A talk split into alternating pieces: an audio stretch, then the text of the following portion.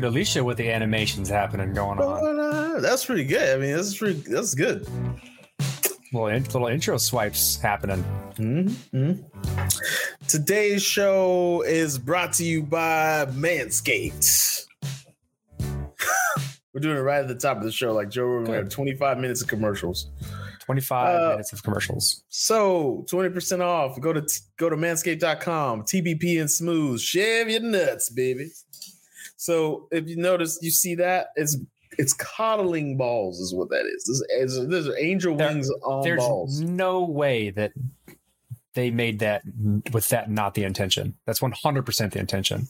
Yeah, and I can't imagine a world where like they accidentally made that. you know it's about taking care of your testicles, young men out there, and old men. Well, young men mainly. Old men tend to not care, but uh, charges wirelessly using magnets, and we got a power button Using here. magnets. Okay. and uh, using uh, you know, you got a light so you can see That's all it does. It just does. the hair. See, But that see. is that one. Is that the one we're giving away?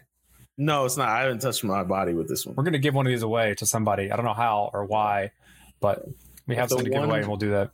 If the one that you receive, I think you need to be a patron. I feel like you need to be a patron. Of course, you need to be a patron. to be to be like uh, eligible to to get it. So that's a of thing you need to go do. Of course, or or buy our NFT. That. Oh yeah, buy one of the NFTs that I've made. but we We didn't should put them on find a way to sell them 'Cause- because because they're all the they're guy- all on XDAI because it costs forty million dollars to put it on Ethereum right now. Yeah, it's like go where the people are. Well, not everyone in Ether is balling out of control. Dude, So it is absurd. I have um, three NFTs made so far. We'll make another one today. Yeah, this is gonna be dope. You know what? what, what we should try. Corey, we were talking about this. Jesse and Alicia. Jesse, your camera is nice, bro. I feel like I, I'm seeing straight In into there. your soul. in there. Mm, So this is gonna get replaced. we didn't even introduce ourselves. Sorry, I'm the host that talks first. My name is Dimitri. I'm I'm I'm Corey. I talk second. My name is Jesse, and I'm third. That's right. I feel like Uh, Sometimes like talk Power first. I don't know. We'll see. yeah. Huh? So I sometimes sometimes talk first. Oh, Nifty dot Inc. Nifty Oh, dot I kept If, I kept saying kept telling people it's nifty dot art. Mm. if you uh look, uh, if I were a Power Ranger, I wouldn't have a choice but to be the Black Ranger. But what would you be, Jesse? I'd be. I don't know, dude. I never watched Power Rangers. He's too young, man. I'm not what? too young, but like I just never watched. He's way it. too young. He's like 13 years old. Oh my god.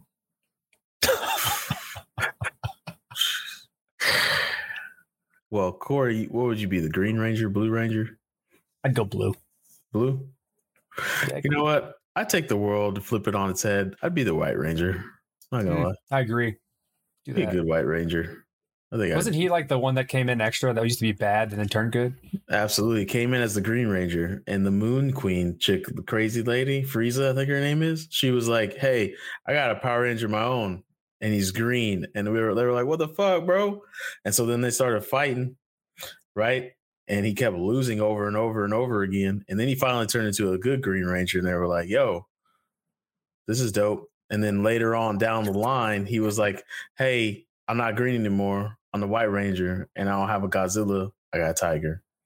And that's how that went.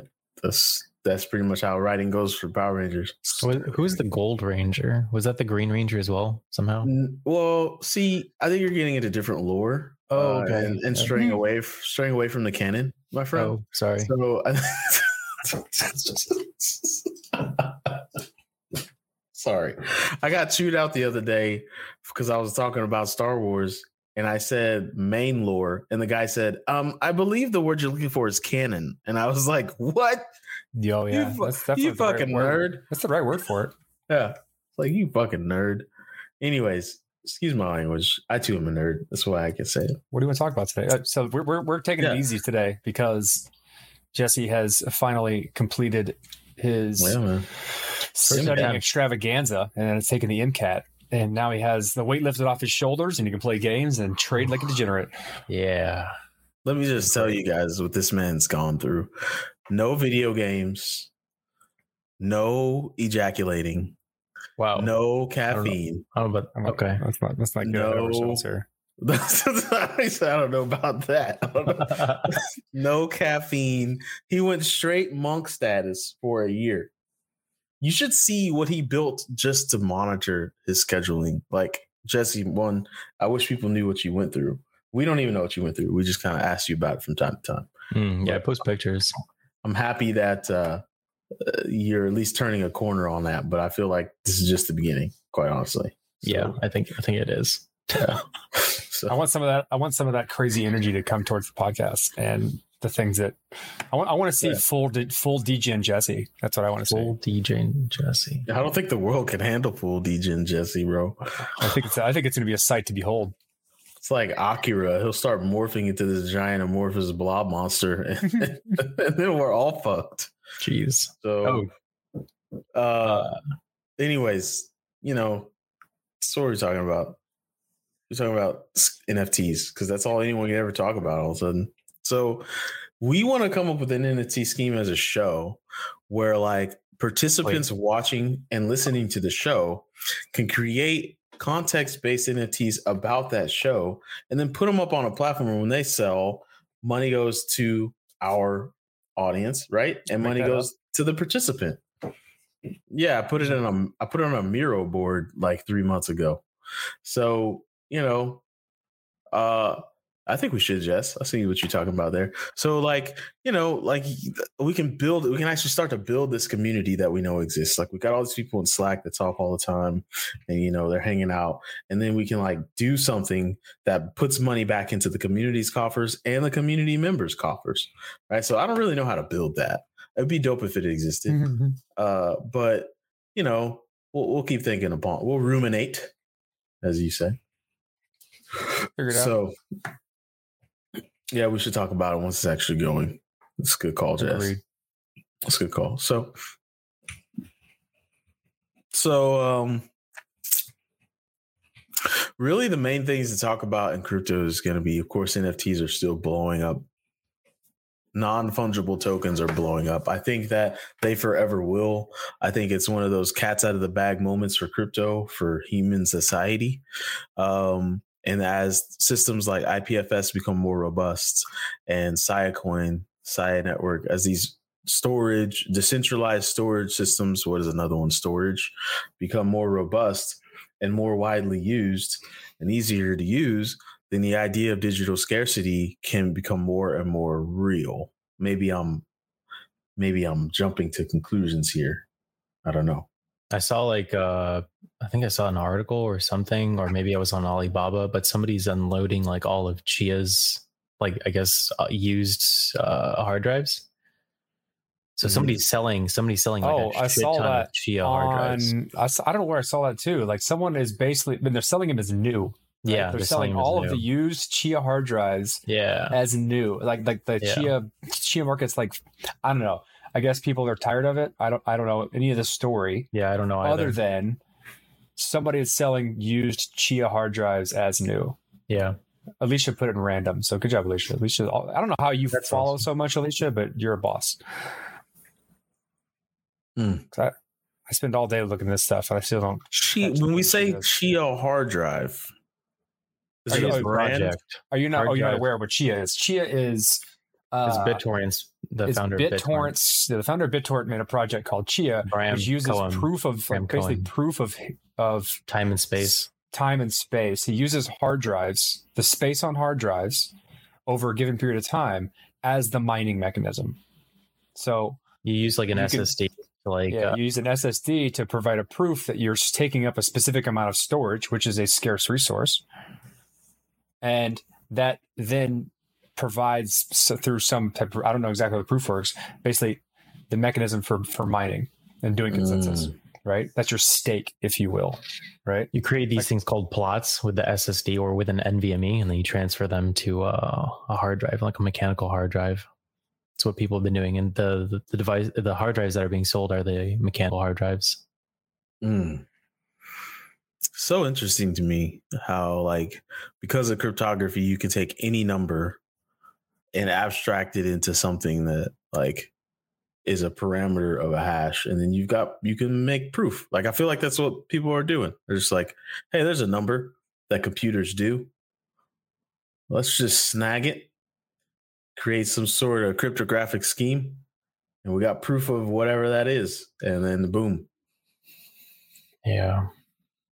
why do you depressing. sound so Mostly- depressing mostly garbage. Like, Yeah. people, like people are experimenting. It's like what happened was what what is happening currently is Bitcoin came onto the scene, introduced a new concept of what it means to take an external scarce resource and then turn it into a digital scarcity that mainly energy and then using the you know uh, double sha 256 uh, hashing function in mining to then Hmm. solve the like solve the mining problem use that as a way of taking energy in a fair way and distributing it into a, a digital scarce resource right? That's what secures the network is is, is energy doing mining.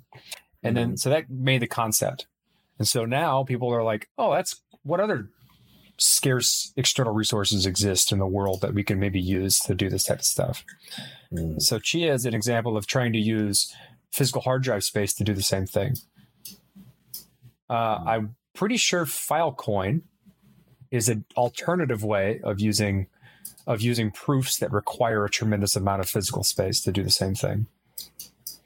Um, I'm not exactly sure how those two would compare, Mm. but then you have proof of stake, which is like, all right, so like, if you if you look at Bitcoin or any any any proof of work mining uh, operation network, it's it's saying I'm putting up front, I'm staking this much energy that I have per month Mhm. at the opportunity to win at the chance of, of producing a block and then getting rewarded for it.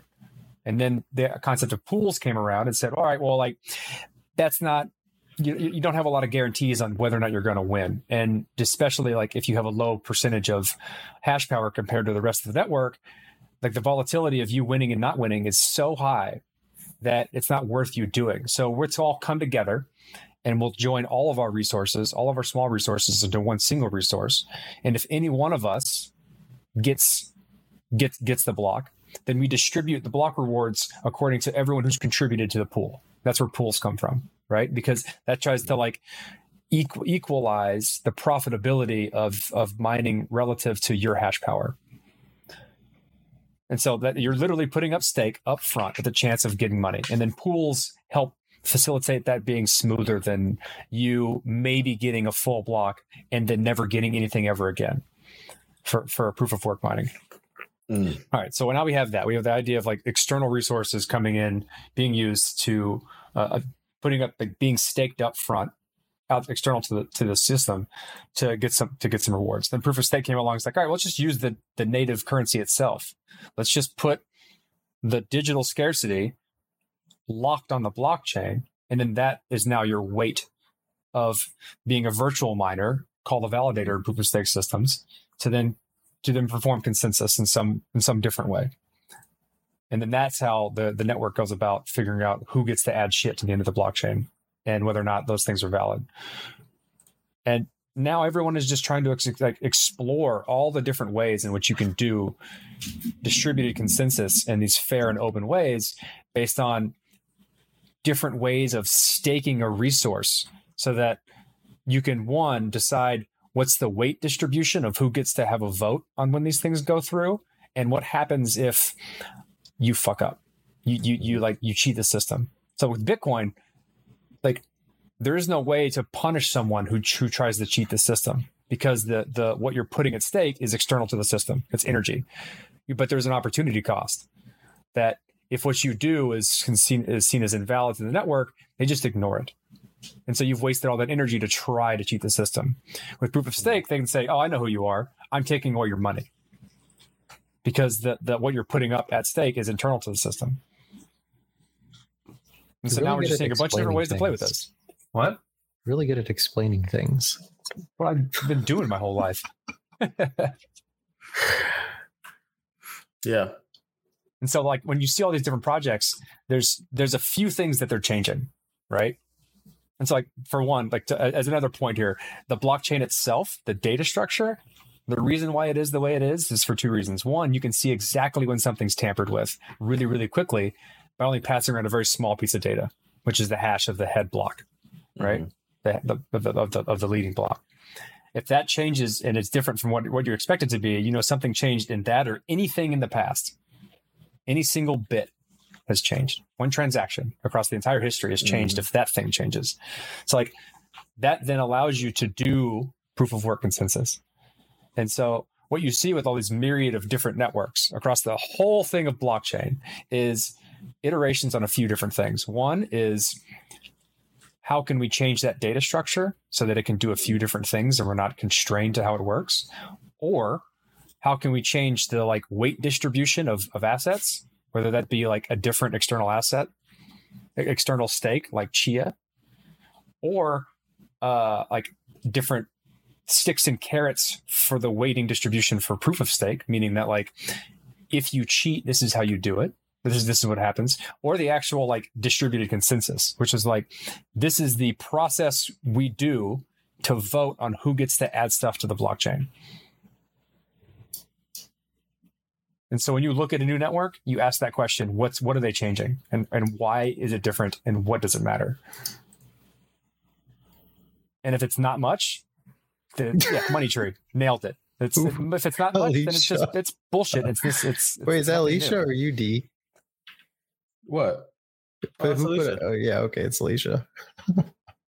Alicia. So if you can't answer that question, that you're trying to buy something in there, Yeah. then you're gambling. At, at the very at the very least, you're just throwing money at something and hoping it works. Right now, because of all the hype, it'll probably work. But in the long run, probably not. I think I, I think I came up with a real quick experiment that could like, you know, that's that's fucked up. Oh shit! That's fucked up. Got No. Uh, I came up with a real a pretty quick experiment that kind of can express what you were just talking about. Corey. thanks. Have a day too, Ken. Have a day, You want to take a Ken. look? Yeah, what did you? Is that Kim Bozak? Yeah, Ken Bozak. Watching the What? show. Okay. Hello. I'm gonna, I'm gonna try to set this up. See if I can set this up. So what up? Are we I'm just trying, to do, I'm trying to do a demonstration. we should just ask him to come. Ask him Hey. to hop up in here. Ken, are you in the Slack? If you're not, He's not in the Slack anymore, but No, you're we not can on the just Slack just anymore. add a comment on YouTube. I'll send him. Is that a I'll send him a on link. I'll send him a link on uh, Twitter. Yeah, and I'm gonna try to get this set up here in Get on such a Twitter, way that. All right, here we go. Share, share that. What are you guys gonna have for lunch? It's three something here. It's not lunch. It's okay, o'clock uh, here. Brinner. No, wait, d- uh, lunch, lunch dinner, Winner? dinner one, first dinner. Yeah, That's what it is. can you guys see that?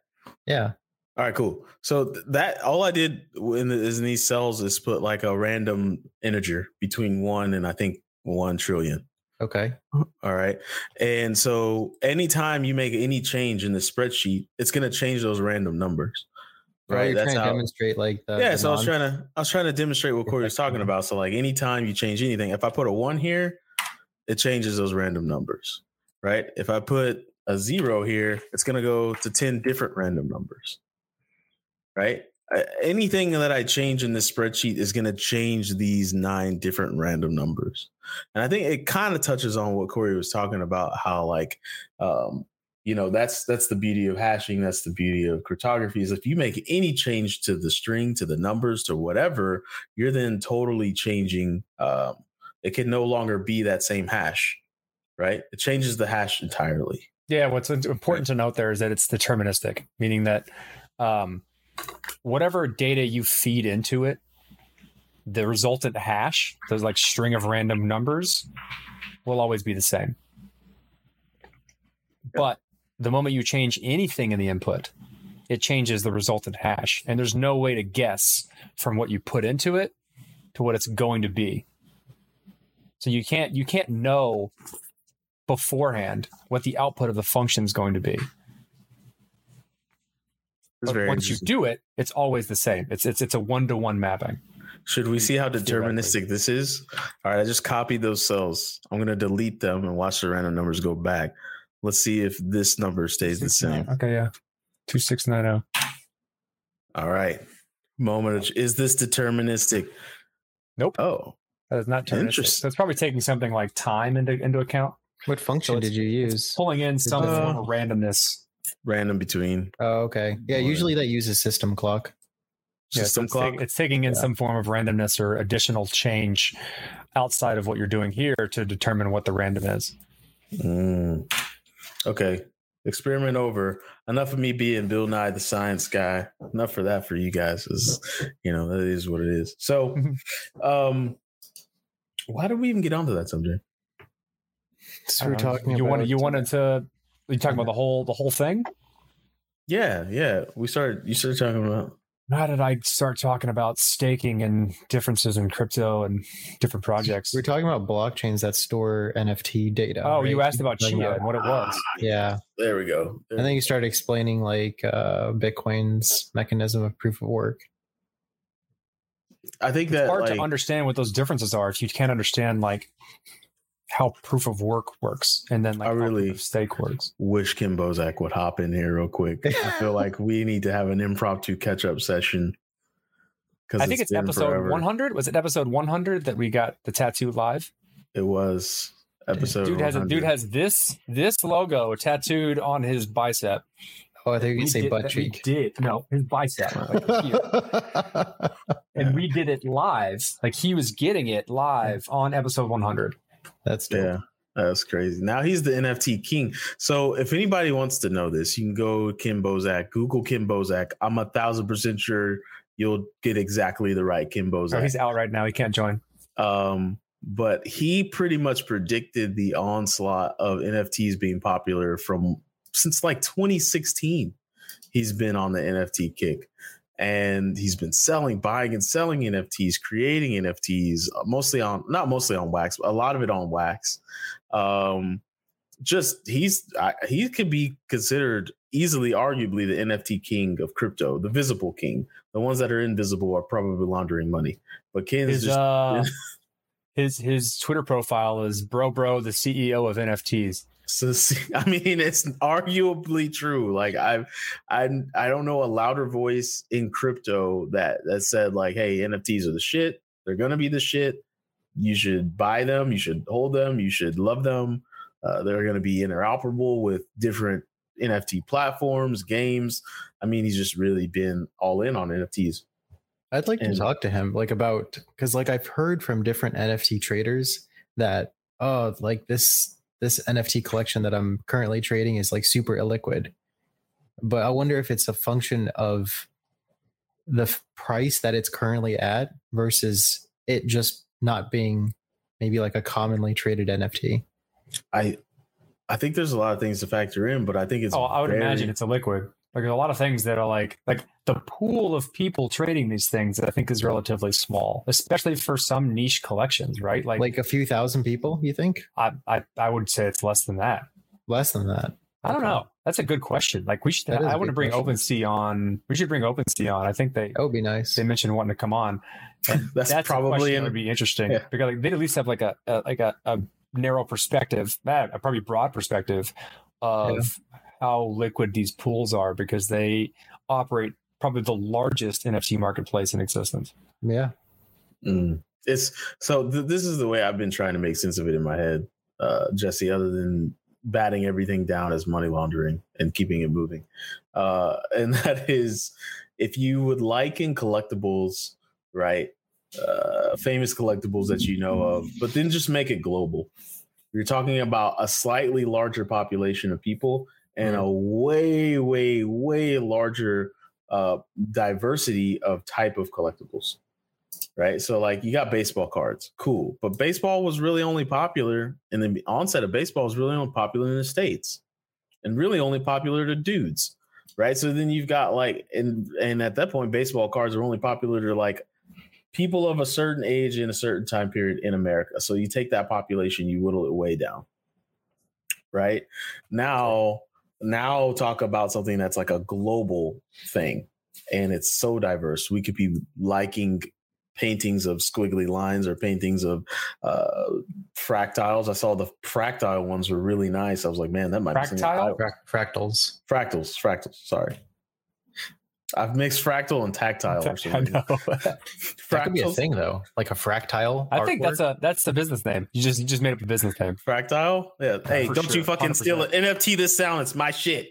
It's my idea. I'm tired of giving ideas out for free. Anyways, fractal, the one that was like fractals of um uh like neon looking um You guys want icons. to try trading NFTs like live? I mean, we can. A lot of people are doing. There's one somebody who turned their they went from three ETH to 850 ETH trading NFTs in a month. You know, if if we tried trading and then tried trading NFTs just just to like see how difficult or easy it is, just to kind of like I don't think trade our, live though. I feel like that's not one of those things you're like you like buy it and sell it and make money immediately within Well- within an hour. I guess we we'd have to like look at what is the most liquid NFT collection, right? Type. Mhm. And then and then it, let's say like you can see how often an NFT gets traded, I think, right? So yeah, yeah. I think O- OpenSea has the history of all things that have yeah. happened to that thing. So we can look at something that's been traded quite a bit and like buy it. you could probably flip it. sort by like previously previously purchased. Yeah. We should try that. I wonder if they're expensive. Kind of curious now. Everything's expensive on on current current gas prices aren't too bad. They're 161 it looks like for Ethereum. Do you pay the gas prices to transact on OpenSea or do, do they like 100%. subsidize it? Oh shit. Okay. Yeah. Oh, look, you they pay more. You pay more because they take a fee. Oh, okay. Trading history. All right. I'm looking, I'm trying to like sort through the history of most frequently traded. I checked out my dog. Oh. So in the in, in, in the in the interview, yeah, tell tell them tell them this. I want to hear the story of this. So we uh, for this episode, um, I don't know if we have a clip, Alicia, but like we interviewed Ubitquity again. Nathan Wozniak, we've had them on multiple times. This was their fifth, Fifth sixth time. Uh, and in the middle of the interview, you take it away. You can do it. Um, it's a very short story. my dog got diarrhea right next to me in the middle of the interview.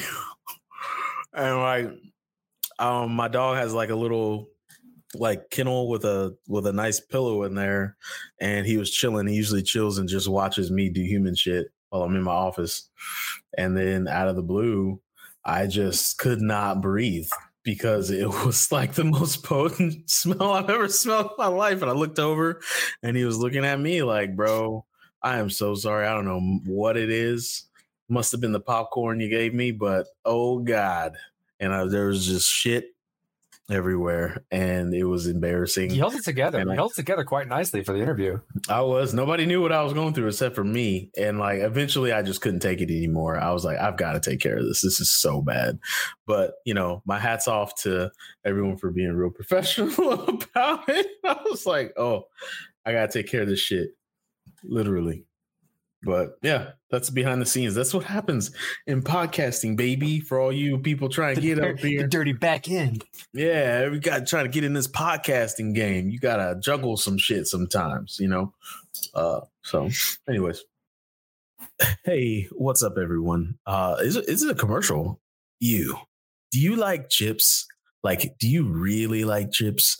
Where to the point where you're eating chips so much that you look around and there's crumbs and you're like, who put those crumbs there? Did I put those crumbs there? And I'm and I'm here to tell you, yes, yes, you did, because you like chips. And if you like Cheetos, especially flaming hot Cheetos, then you should tell people to subscribe to this channel, the Bitcoin Podcast, because one out of a thousand, that's right. When we get a thousand subscribers, one of them is gonna get a hundred bags of Cheetos. Flaming hot Cheetos, baby. Think to yourself, how how many Cheetos is that? And I'm here to tell you, it's like a million calories. If you ate it all, you would most definitely not be healthy. But we're gonna send them to you because Flamin' Hot Cheetos are amazing. So that's right. Share this around. Get us to a thousand subscribers. we'd like to have a thousand subscribers because if we had a thousand subscribers, that means one of those thousand subscribers is getting a hundred bags of flaming hot Cheetos. So, you know, do your thing, guys. Do the YouTube stuff. Hey, hey, everybody. Welcome to another one of the Bitcoin podcast interviews. Uh, today, uh, we are joined with uh, a team that has been joining us many times over the years, over our stint on the air, the radio waves. Well, it's not radio, it's a podcast waves. right. Uh, and that is the team at Ubitquity. Welcome back, Team Ubitquity. I want to introduce everyone. Go ahead. What's up, man? Let it rip. Oh, hey. Um, Nathan, I was just I was sending a video of you speaking to uh, our uh, VP of marketing, and then it just played your voice again there. So yeah, you were just hearing yourself. Um, so sorry about that. Um, Nathan Wosnack, founder CEO Ubitquity. It's been a few years since I've been on the show. Just happy to be here. Um, I think I like you guys pretty much Bitcoin OG. I've been in this space for a really long time. Mm-hmm. And um, I, I, think it's great that you guys have stuck around and, and kept growing your show. And now it's a network, which I think is cool of of podcast Bitcoin podcast. I mean, you guys have grown. You guys uh, have an awesome professional studio now. It looks like, and uh, kicking butt. So. well, we are we are pros. Let me tell you. Yeah. well, this is we're joined by Nathan. Uh, he's the CEO and founder, and also um, he said this. I didn't. Bottle washer at Ubitquity, and then which you know, I know it takes a very delicate touch to wash bottles. Um, and then we have Darcy, the chief revenue officer. Hello, hello. Um, are you also the chief expenses officer? All the things, that, all the work? things. the same way. And, and community organizer. Or are you like, I'm only focused on the money coming in? Okay, revenue only. all all the things. So we, we keep a good eye on it. And I'm based here in Salt Lake City, Utah. So saying hello from the west, west coast. Nice. And also by Wes, uh, who is the VP of product. Welcome, Wes. Oh, thank you very much. I'm, I'm also located on the West Coast here in California. Okay. I used to be in the West Coast, remember in Vancouver, but I moved to Toronto. Oh, yeah. Yeah. What, um, what's, I mean, is the West Coast of Canada like the same as the West Coast of the US? Yeah. Like, same, same time zone. Well, not the time zone wise. I mean, like culture wise, like Silicon yeah. Valley out there. Yeah, very much sort of more hippie hipsters. We have surfing in northern uh, Vancouver, which oh, it's cold. uh, you know, north of Vancouver in some areas, and British Columbia. It's and um, yeah, it's pretty much that kind of hippie culture. People were in the grunge scene back in the day, I guess. Now the grunge resurgence with Gen Z we're seeing. So you're dating yourself with that one. Yep. 39. I was looking back. I mean, y'all were some of the earliest guests that we had on the show. I was looking back. So the first one that was, I guess, representing Ubitquity was episode 43. And that's when we had Matt McKibben and Christian Saucier. McKibbens like, and Saucy, yeah. We even had like a quality theme song, and we had some. We, we did like the buddy cop show for that one. McKibbens and Saucy, yeah. McKibbens and Saucy, yeah. Um, I wonder. I mean, you were on like four other times. I'm seeing here. Four other times. Yeah. 16. It gets uh, episode 69, 98, 122, and 198, and now 69. this one 367. Wow. So that's a big grip. Wow. Yeah. It's amazing. Well, obviously we have some catching up to do. So Corey's had a baby. Congratulations. Those uh, things. Big congrats. Marcello is now Jesse. yeah. Nice. yeah. Jesse. That happens. Uh, no, um, sorry, Jesse. I'll let you take it out, man. You you never met Nathan, so you you know ask away. Yeah. So Nathan, what is Ubitquity? it's everything. It's everywhere. It's, everything. it's okay. ubiquitous. Uh, we are a startup company that uh, was founded in 2015 and we have been really focusing on the real estate industry. We were focused, we were broadly focused on the real estate industry when we started blockchain and real estate. Um, for two years, no one really even cared about blockchain technology in terms of real estate space, or really, I think anyone outside of our communities. Um, and then over the years, basically aligned ourselves with the right team. And uh, Wes is part of that. He's worked in the title and uh, insurance industry for 25 plus years, and uh, we have some other folks that have joined us. And uh, so now we're focused on the title and escrow world. So mm. not so much of a niche market, but uh, yeah, we're U.S. based, based in Delaware, and we're obviously we're a global team. I mean, our team here is the U.S. based. I'm in Canada. But we have two team members. Uh, one is in Germany and one is in Chile. So we're oh, wow. officially global. mm. uh, we focused. We we built um, you know a couple different products, um, but we can go into that if you guys want to go over that later. But um, we built a few products. Well, Smart Escrow, which Wes'll be happy to go into. That was his idea, and then also a product called Blockstruct. So so yeah, we'd love to go into those products. Yeah. Let's go into those products. Let's save the best for last. For, sure. First, before before we do that, I want to wait. Uh, before we go directly into that, I want to yeah. ask like a more broad a more broad question. And that is, why do you feel this? I guess overarching area of business is amenable to blockchain, right? Like, like, because I think when we started, right, yeah. back in the day, if we go if we go back to the earliest episode, mm-hmm. it was it was like we were in this kind of concept that blockchain is a panacea almost right it's like what can we put on a blockchain and we were just throwing everything at the wall and we people have continued to do this for a long time um, we've had this conversation in previous episodes but some people our listeners haven't heard those things so like why do you feel that this niche of business is amenable to a blockchain and in, in particular bitcoin if you're still solely working with bitcoin well we're not. Um, we were. I mean, we were when we first started, right? I mean, we had the first. Remember that? I think we talked yeah. about this. I think we actually announced it on your show first in uh, April of uh, was it 2017, which was the first pilot in Latin America in mm-hmm. Brazil, and that was in like the Pelotas area of Brazil.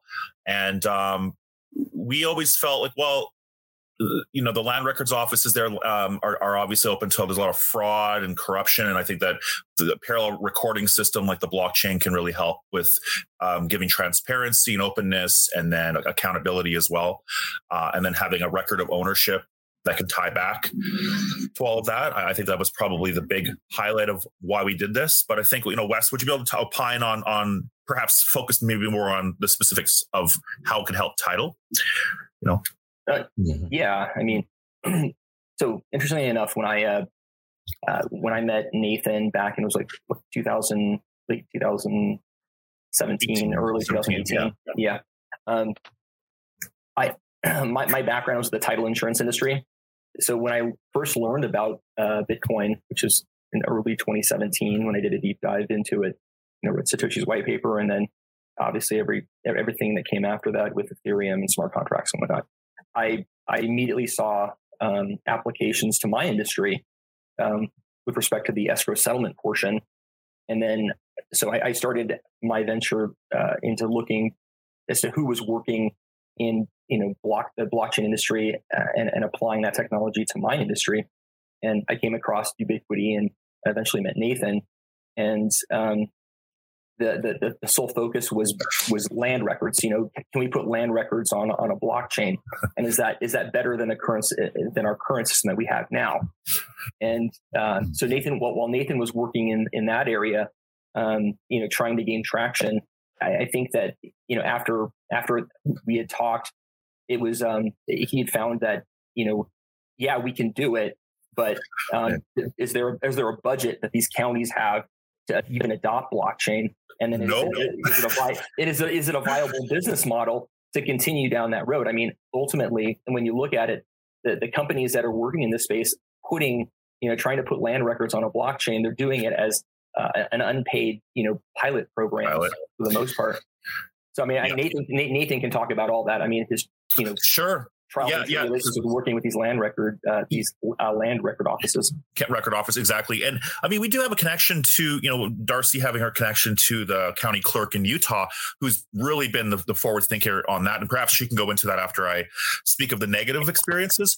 Um, this has been a long journey, guys, right? And I, and I think I feel like really we're blessed that we got into this so early because it gave us time to tinker and mess around and really bring and bring the right team together um, and the right advisors. And we just realized, well, counties either don't understand blockchain technology, don't have a budget for it, or they simply don't have enough constituents like in that area to be able to facilitate this, right? They just don't have enough people to make it even worthwhile to even like put the budget and time uh, dedicated to it. And we were able to quantify that because we did freedom of information requests on all the the counties that had been working with um, um, our competition or indirect competition, and we discovered that none of them had made money off, off the counties. They were all, as Wes said, uh, paid uh, free pilots. So we avoided that and realized that we needed to actually build products and and probably not not actually partner so much with the counties, but rather the e-recording vendors that actually work with them to kind of piggyback on their existing contracts rather than having to go in there to do a bid. Um, that was really a, a big headache. And so we thought, well, uh, it's also expensive and like justifying the cost to recording into a blockchain and even like say some of the more affordable ones like proton. We're gonna you know big shout out to proton. It's one of the ones that we're supporting. Marshall hayner he's a bitcoin og you guys might know him from this in the space. I've known him since 2013 in the bitcoin space. Um, and we just found like it's just too expensive and and it's like such a huge undertaking to do uh, re- history of ownership of land records for any county going back how many years? 10 years? 20 years um, it's just expensive and probably not worth anyone's time. But Darcy, you there is someone who's like a superhero out of Utah. And she's yes. a superhero. Like listen to her name, Miss Powers. Yes. Yeah. So what's exciting is my really good friend, uh, gosh, we've been friends for about a decade. Amelia Powers, she was, she became the Utah County clerk about three years ago. Um, and so during that time, you know, Utah County is the second largest county in all of Utah. So keep in mind that they had with the elections coming up the previous in the 2018 election with the under the previous person their election process was a disaster. So amelia coming in new and then into that role she realized she had a lot of work to do. And so she set her sights on using blockchain technology in order to solve some of these problems. So um, she's made she's made inroads in two areas within blockchain.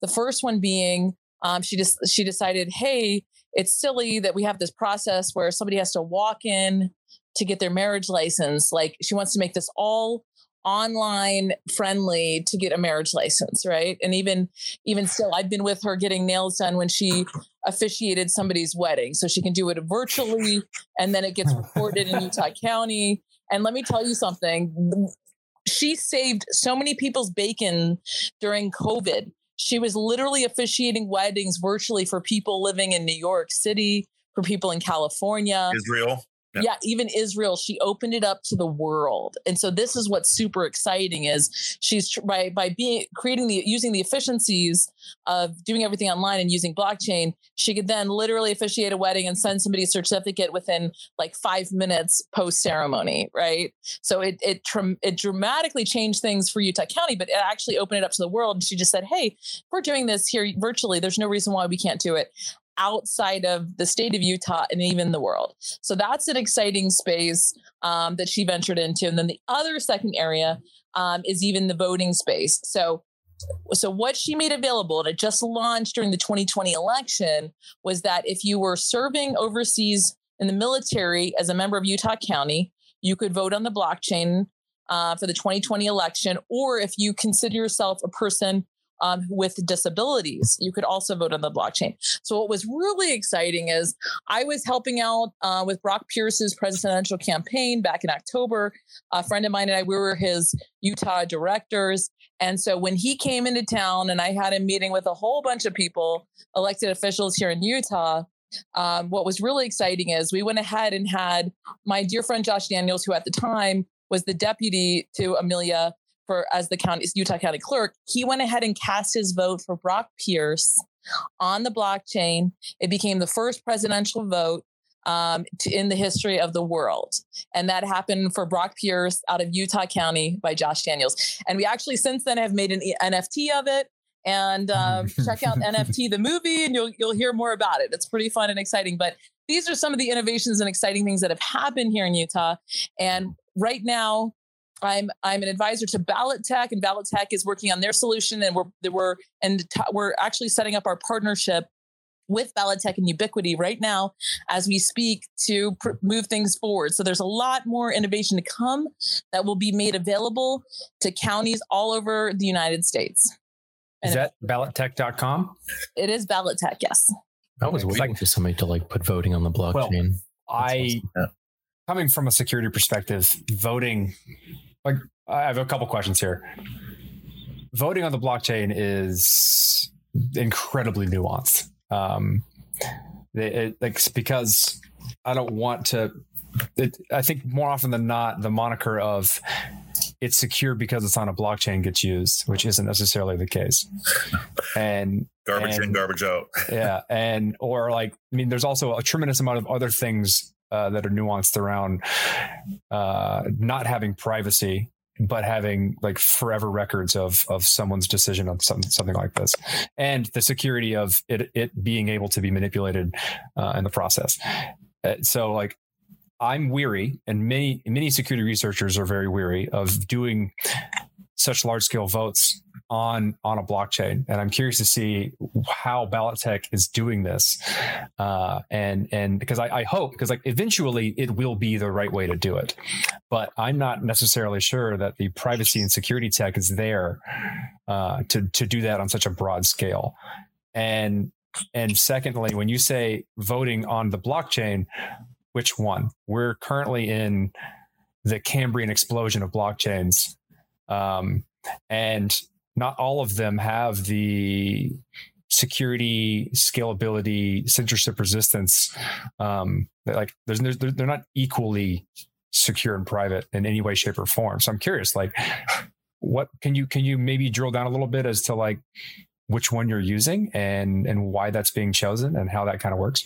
So as of right now, we have not yet done the backend development integration. The tool that was used in the 2020 election in Utah County is not the same as Ballotech. Ballotech is still Okay. in development. So just note that that was a local solution selected specifically for them. But let me tell you something. People send millions of dollars on Bitcoin and other things every day. I can tell you this can absolutely be done right, made secure. And obviously, when it is, all of those things come together, then our solution would be launched. So it's all to be seen. I'm not. I can't speak to what blockchain is going to be solution at the moment. And uh, just so you, just so you're aware, uh, we've we've also considered the idea of dual recording, so using multiple blockchains simultaneously.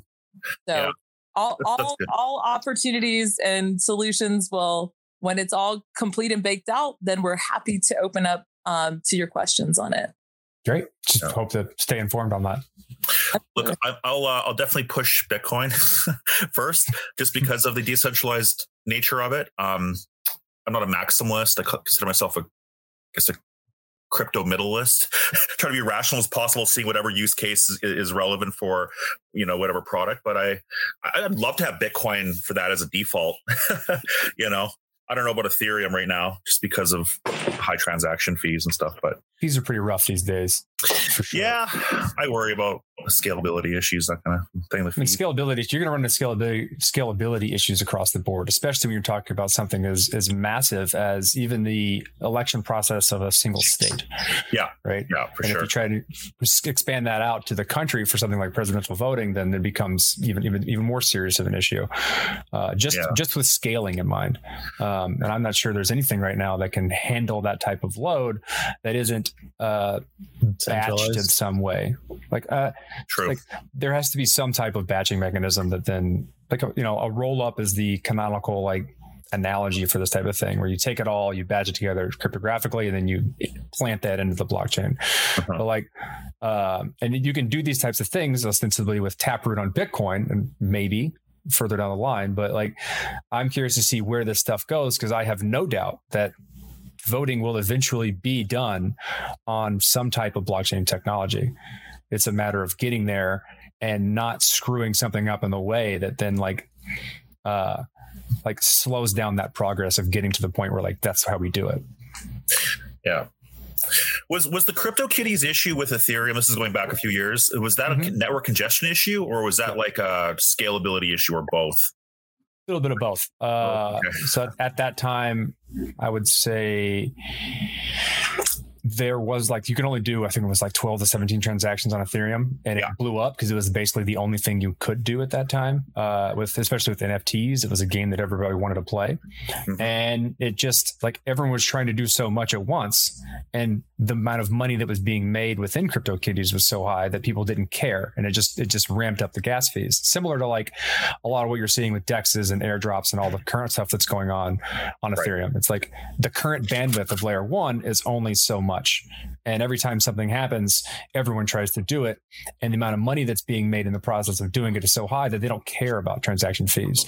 And it's because of that Yeah. they basically elbow out every other type of thing that can be done until they're done with whatever they're doing. And this is this this goes back all the way to the early icos if you look at the early icos of ethereum um, that same thing happened. It just happened in a smaller time scale because the ICO sold out so fast. But within that time period, those blocks in which the ICO was happening, you couldn't do anything else.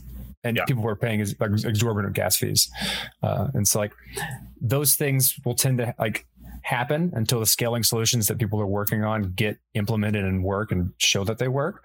And I'd argue the same things have happened in Bitcoin for various reasons in the past. Is like like the a lot of the block debate was because blocks were full, and then SegWit happened, and that gave a little it eased eased up a little pressure. Uh, Bitcoin Cash uh, forked off, which is a large user base of transactions that then have their own blockchain to do whatever they want, and, and so like that mitigated some pressure. It's like these types of things continue to happen, and I mean even Andreas has talked about it. Like it's this like scale gracefully type of thing. Like whenever there's room, people will use it. And the, mo- the moment you give people more room, they'll find another reason to fill that room up. And so, like, and but over time, you get more and more and more use cases, and you get better and better and better things. Like we, there's, you know, we could do this type of video conferencing on the internet when we were using AOL. Nope. Mhm. yeah, it's just like uh it's the thing that Andreas and I've talked about on our show before is like things don't scale until they have to. Right? They they just don't. That's just human nature. Right. We didn't know we needed, you know, stoplights until we did.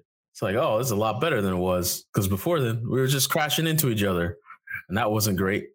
Right. And then we developed, you know, stoplights and then highway systems and these huge interchanges that you see in cities, uh, but except for Louisville, because the interchanges suck here. Shout out to Louisville uh, city planners.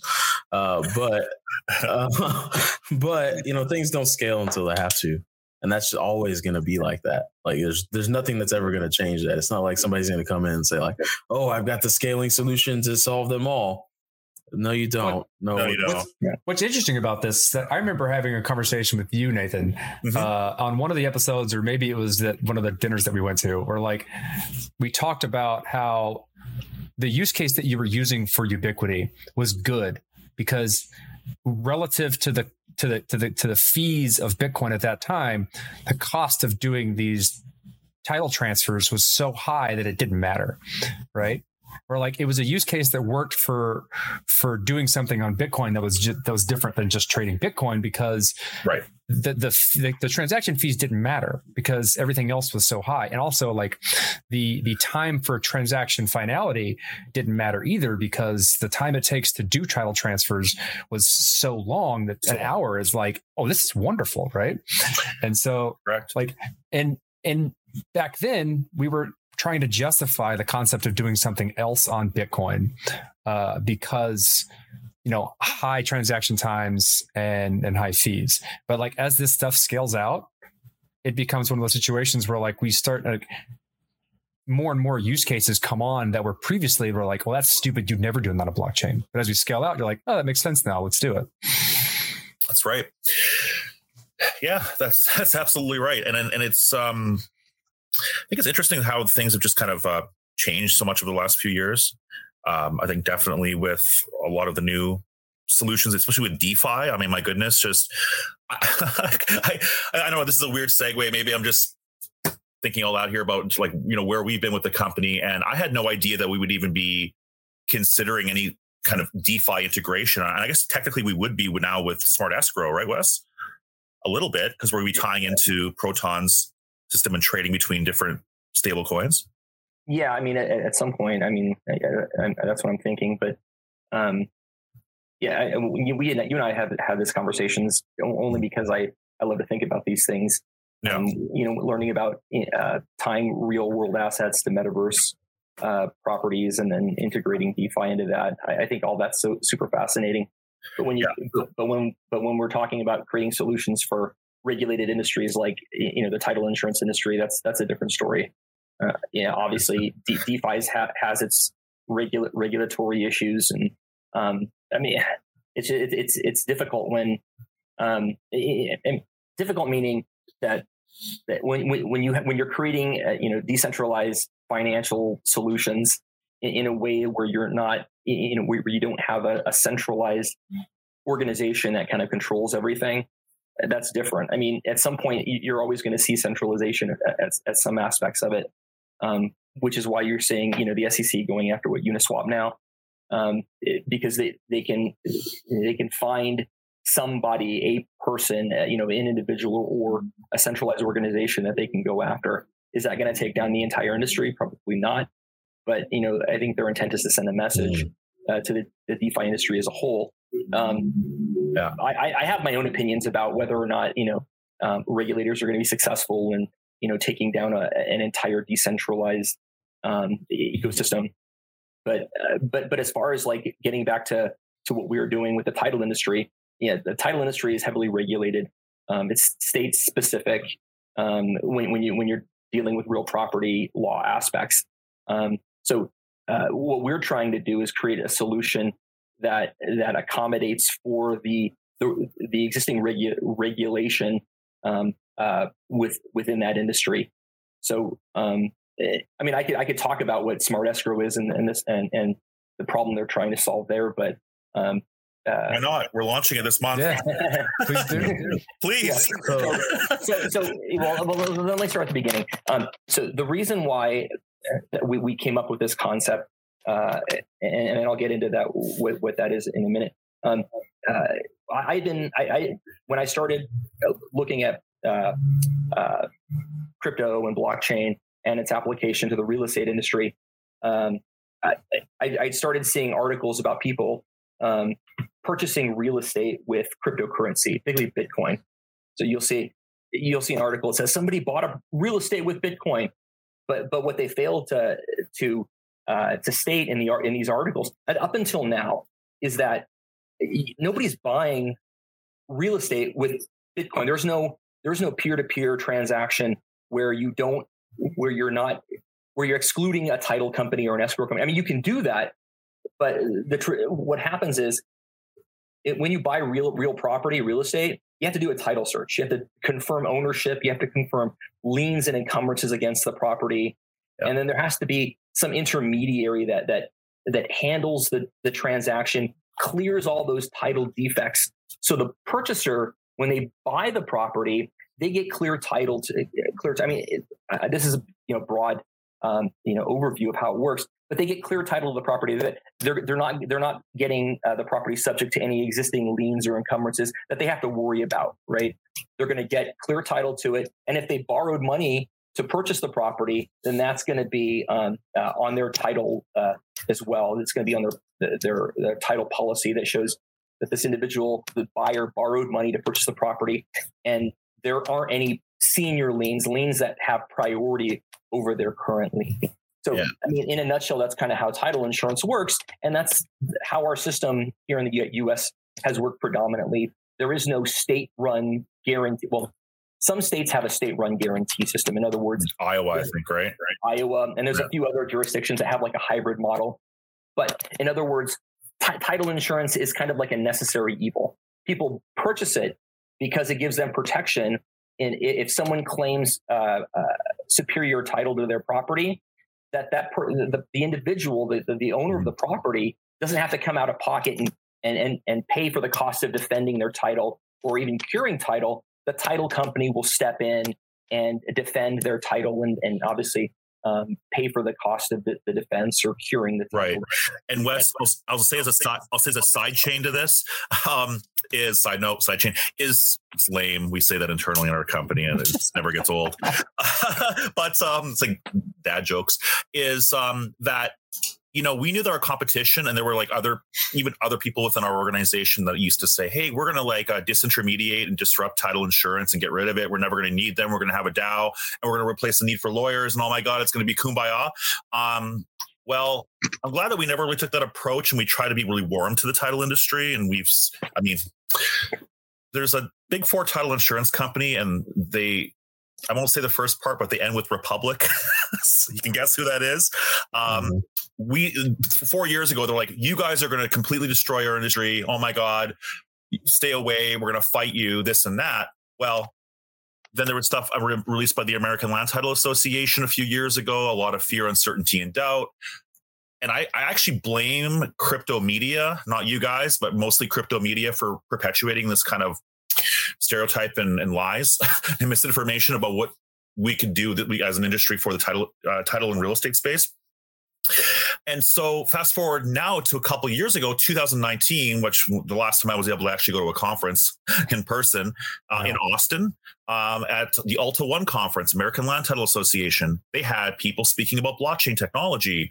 They had interviewed me. They had been speaking like in a very positive way, and now we're Alta members.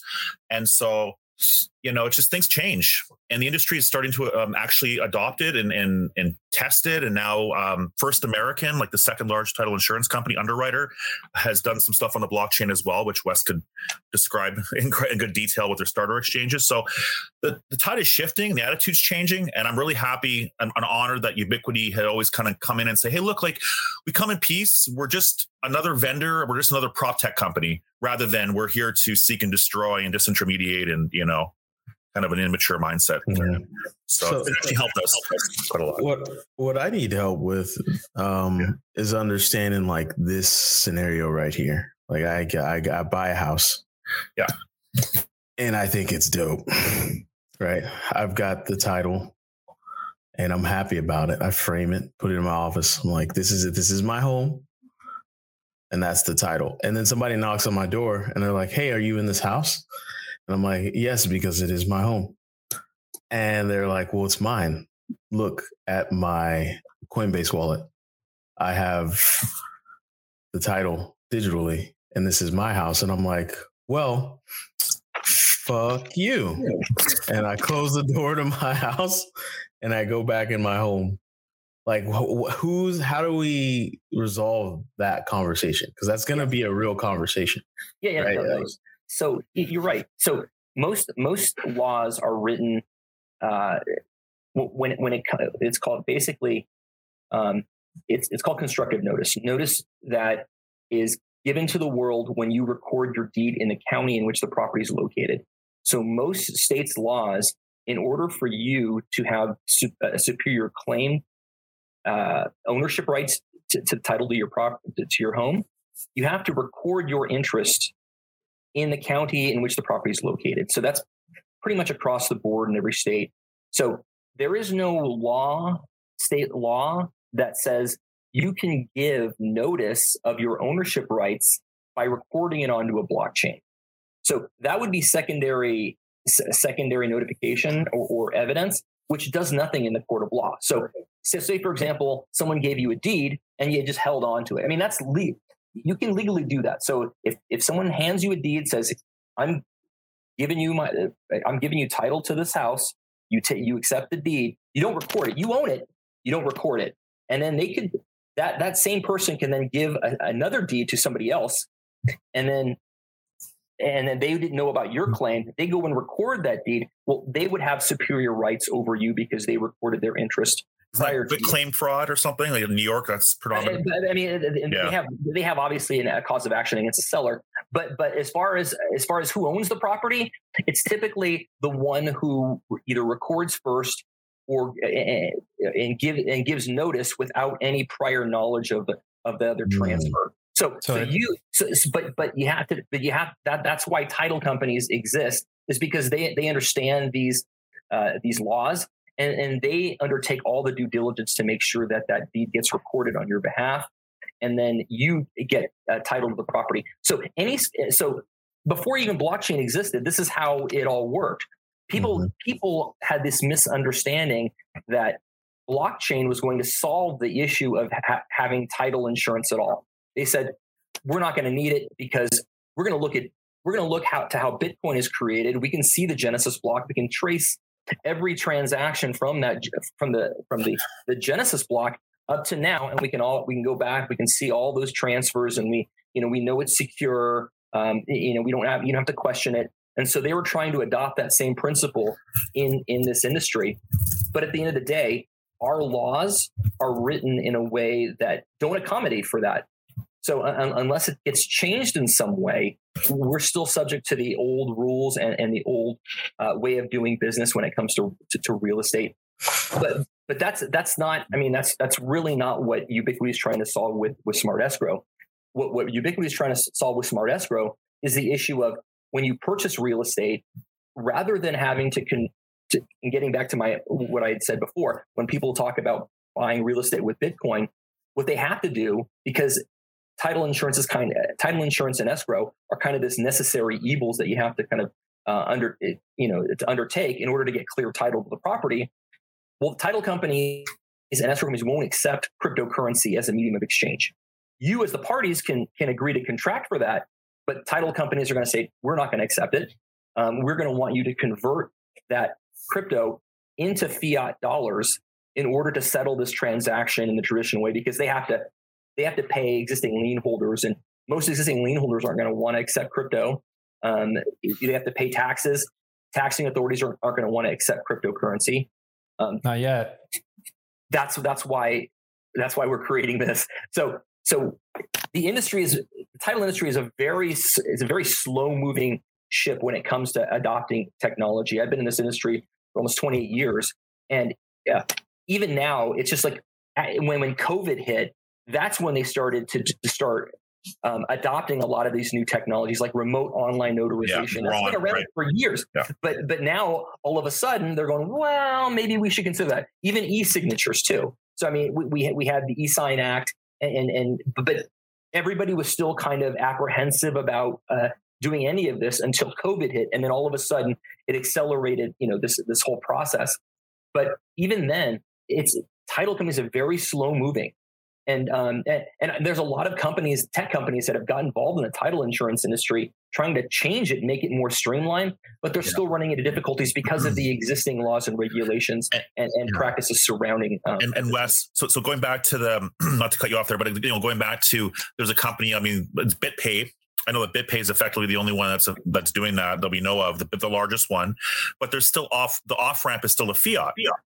And so our benefit with Smart Escrow is that you're not going to have to do that. You're not going to have to off ramp it. And in fact, maybe go into the stablecoin solution and well, hey, why they would want to use that, and perhaps even uh, good funds laws if you want to talk about that, Mister Attorney for Ubitquity. right, right. So, so, so a lot of these transactions where where the title companies are accept where they won't accept crypto, but they will accept fiat because obviously they have to settle the transaction in, in US dollars.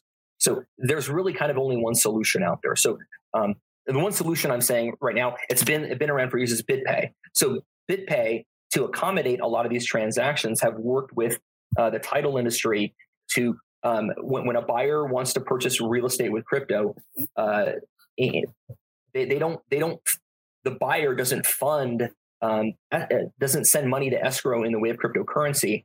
What they'll do is they'll con- the BitPay will act as an intermediary to convert the the crypto into to, to, to US dollars, and then they'll they'll transfer those funds into escrow. So mm. that's that's kind of how it works. And they don't, and obviously BitPay is limited in the type of crypto that they'll accept and that they'll convert. I mean, it used to be just Bitcoin, and then they opened it up to to, to ETH, and I think um, uh, Bitcoin Cash. I, I, don't even know. I mean, I, maybe Doge now. Who knows? But but my point is, um, that's kind of how it works in this in, in this industry. So if you want to, if you're claiming you're going to purchase real estate with crypto, you're going to have to convert it. And that, that that that was where we saw the issue is that we felt that the title industry needed education as to how cryptocurrency worked, and um, and try to educate them on why they should accept it. Because if the parties want to contract uh, for for to purchase real estate using cryptocurrency, why not allow them to do that? And why not be able to settle in, uh, in, a cryptocurrency for that purpose? And obviously, Bitcoin wasn't going to be uh, the, the, the medium of exchange to do that because traditionally, uh, the escrow companies aren't going to hold a volatile currency um, that's going to be fluctuating up and down, and then have to accommodate for that. Um, so what we, what we had envisioned at Ubitquity was let's you know let, let, allow them to do it in a stable coin, which doesn't fluctuate. It converts one to one with the U.S. dollar, and that way maybe not um, tether most of the time. well, but but but but that that was kind of uh, that was kind of our point, you know. Um, yeah. And then and then and work with the industry to educate them on how crypto works and and and allow the parties to the transaction if they want to um, uh, to settle in cryptocurrency and and and the title company to, to allow them to disperse uh, funds in a in, in a stable coin, uh, a cryptocurrency. And then, uh, if the counterparties to the transaction want to accept a cryptocurrency, allow them to do that as well. So we've uh, we've built Ubitquity's built uh, uh, escrow wallets. So we, something something akin to, I mean, if you're if you're used to using Coinbase or another t- another type of exchange wallet, this is something kind of similar. So basically, the escrow company will have have their wallet.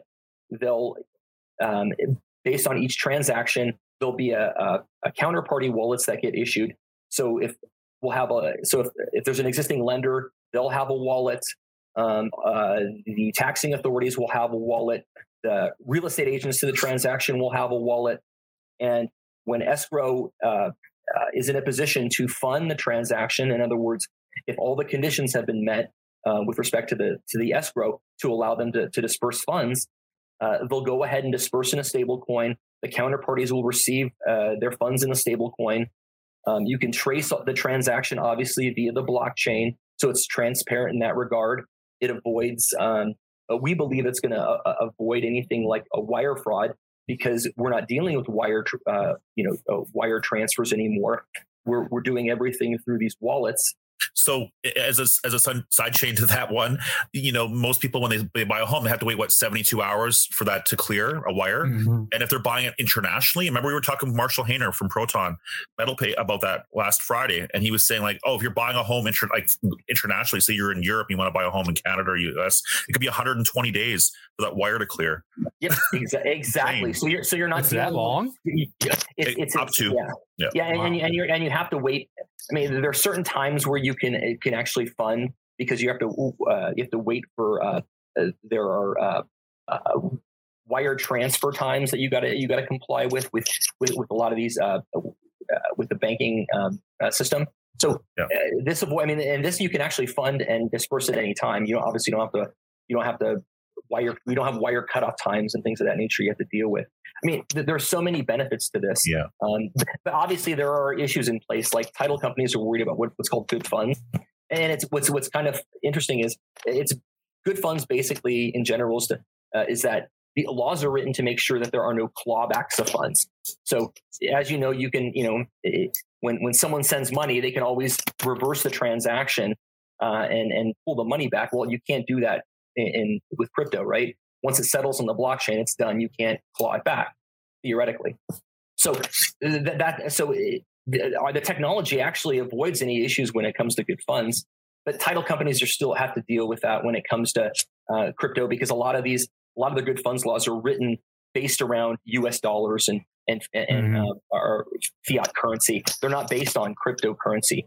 But we're like I said, this is all involved. This all involves educating um, the industry as well as regulators as to why they, they, they should settle in crypto rather than fiat dollars. But so that's basically what we're creating. I, have got like a like a general question. Uh, sure, um, sure. for Wes. What what has, in your opinion, contributed contributed to the largest change in opinion, or I guess um, acceptance by the industries involved? as far as changing the opinions, I think uh, just there's there's more information available now um, that there wasn't before. So you know, in, in early 2017, I felt like I was kind of shouting from the rooftops to my industry, "Hey, there's this new technology." But be honest with you, I, I found that there was very little information, so I had to dig for it to even educate myself. Yeah. And then there's a lot of uh, there was a lot of um, as Nathan mentioned, a lot of um, uh, press about, you know, by our by the crypto industry that hey, this technology is going to disintermediate um, uh, title insurance. and you know it, there's not going to be any need for it. So the industry kind of took a position as, hey, wait a second, you know, who are these people? What are they talking about?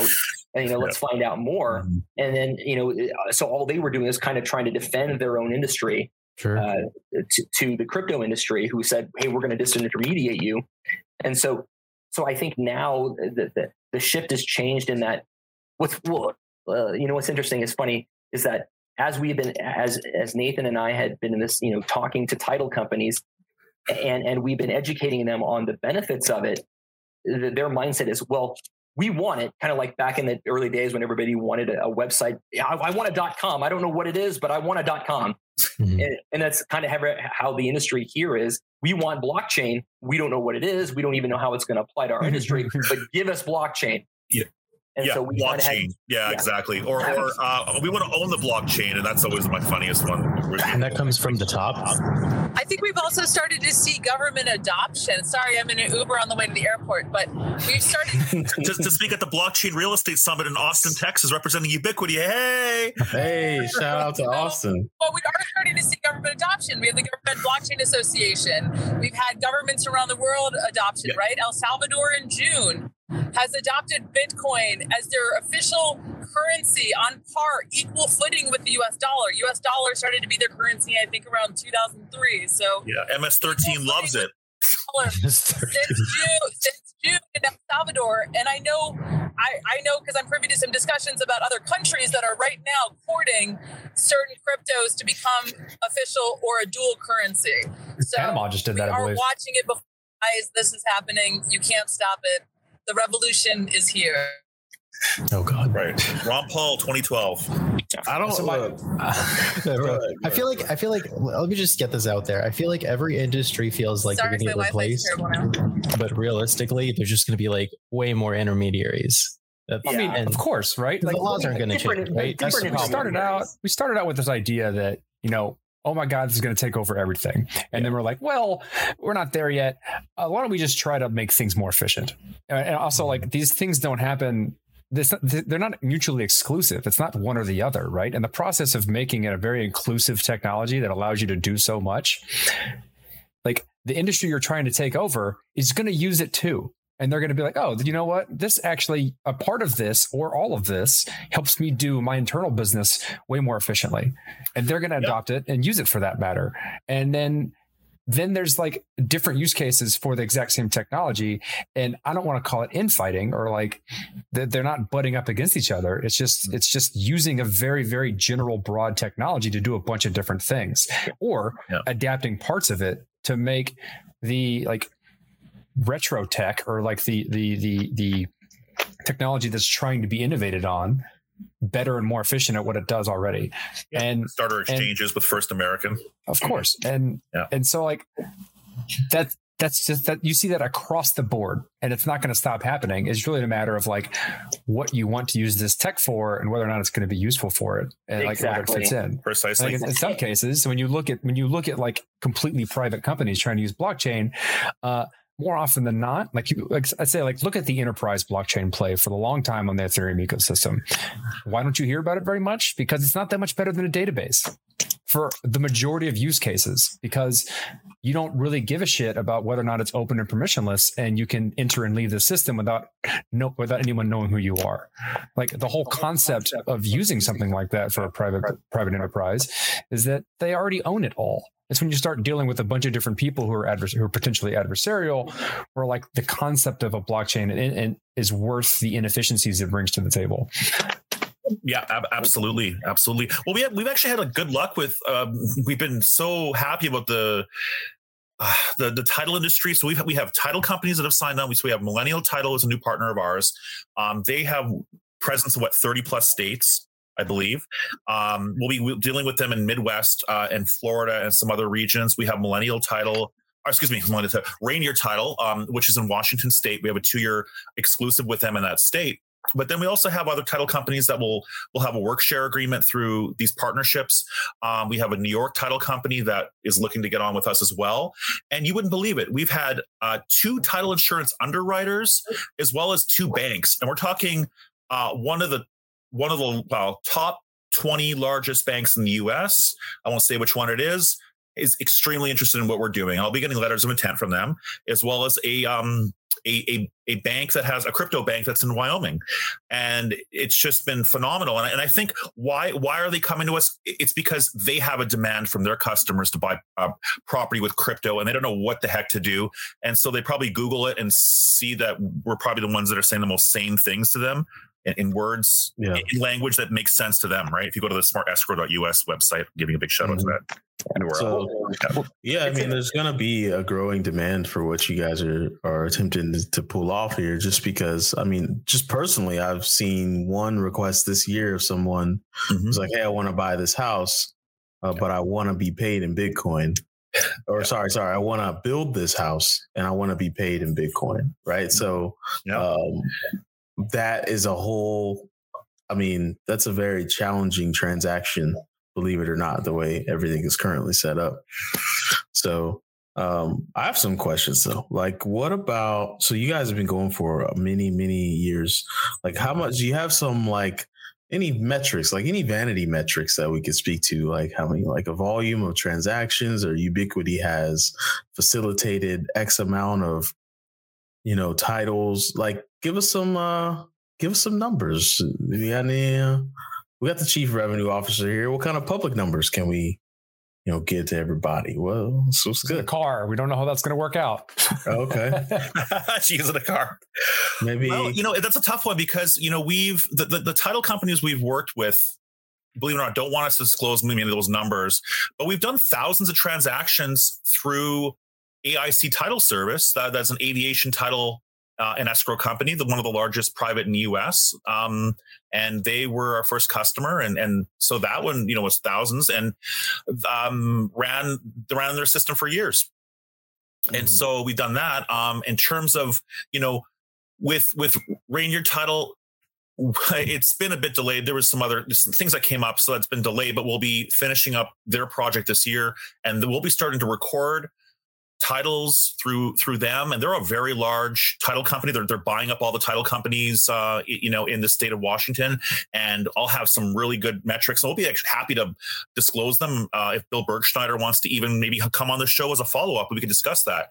Uh, he's the ceo um, and discuss how th- those things are going. But we've definitely done thousands of transactions. Um, uh, i would say f- probably 5000 in, in about a year uh, which doesn't sound like a lot, but I mean, it's it's parallel No, recording on the blockchain, right? I want to. I, That's I, a got- I got a question. I think this is more relevant for for listeners too. Is that Yeah. I, I'm looking to buy some more land. Like I want to buy some land because I think it's it's valuable. And Yeah. how do I start the process of making sure that I use a service like yours? What do I do? Because that's not something that I'm necessarily familiar with. So like those who Yeah. want to buy a house or buy some land or real estate or whatever.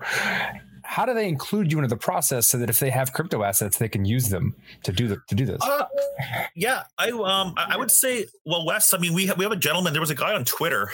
he was I won't I won't point him out who it was. You can look through maybe our, our, our conversations here, but uh, on Twitter, like back and forth. But a guy who was a little bit confused, and he's like, "Well, I have this. You know, I live in in Florida. How do I buy this property with Bitcoin?" And I just forwarded him off to Millennial Title, who happens to be in Florida, and they can they can help him. So I would say maybe pass them on to some partner companies of ours, or or Yeah. those who have uh, work share agreements with our partners.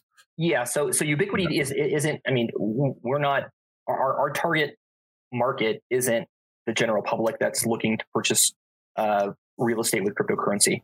Our product is focused on the title insurance industry and and allowing giving them the ability to settle real estate transactions using cryptocurrency. So my answer my answer would be if you're looking if you're you know uh, you know a, a, home uh, or a a purchaser of real estate, either land or you know uh, a developed property, um, just go through the traditional means. I mean, find find your your real estate agent, and then um, uh, that'll help you purchase it. Or if you obviously you're doing it on your own, but it, it once but once you get to the point where you're actually going to um, you know make an offer and then get the property in escrow. At that point, a title company that we that that we've been working with that has has our product and that can actually help facilitate uh, the crypto transaction portion of it. That that would be who we our our customers would be. So you wouldn't necessarily come to us if you're looking to purchase real estate with crypto. So back in infrastructure to help grease the wheels of it, making this happen. Like I, Yeah, I bought my house with crypto and it was a pain in the ass to prove to the title company that this money didn't come from drugs. Like they, they had, they, they were, they, I went through much, much, much more due diligence to prove to them that this money came from a legitimate source than I did from anything else that I ever have ever done. which is insane. Like if you think about it, like what was it? Less than one, fewer than one percent of the transactions that are done through cryptocurrency were ever even done with for illicit means. Well, it's it's, it's a public narrative, and and they Yeah. don't understand it, so they assume that like, oh, just all this money came from nowhere. Can you tell us where this came from? It's like, yeah, sure. And then they're like, I don't understand what any of those words mean. Can you try a little harder?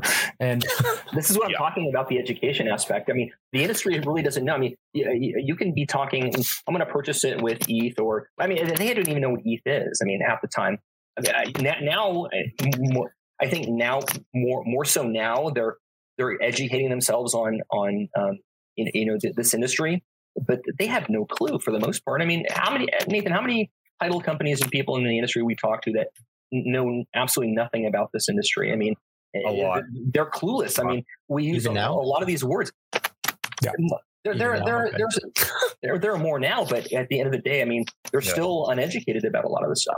Yeah. Yeah. Yeah. We always use that like the mantra of I don't know what I want, but I don't want that.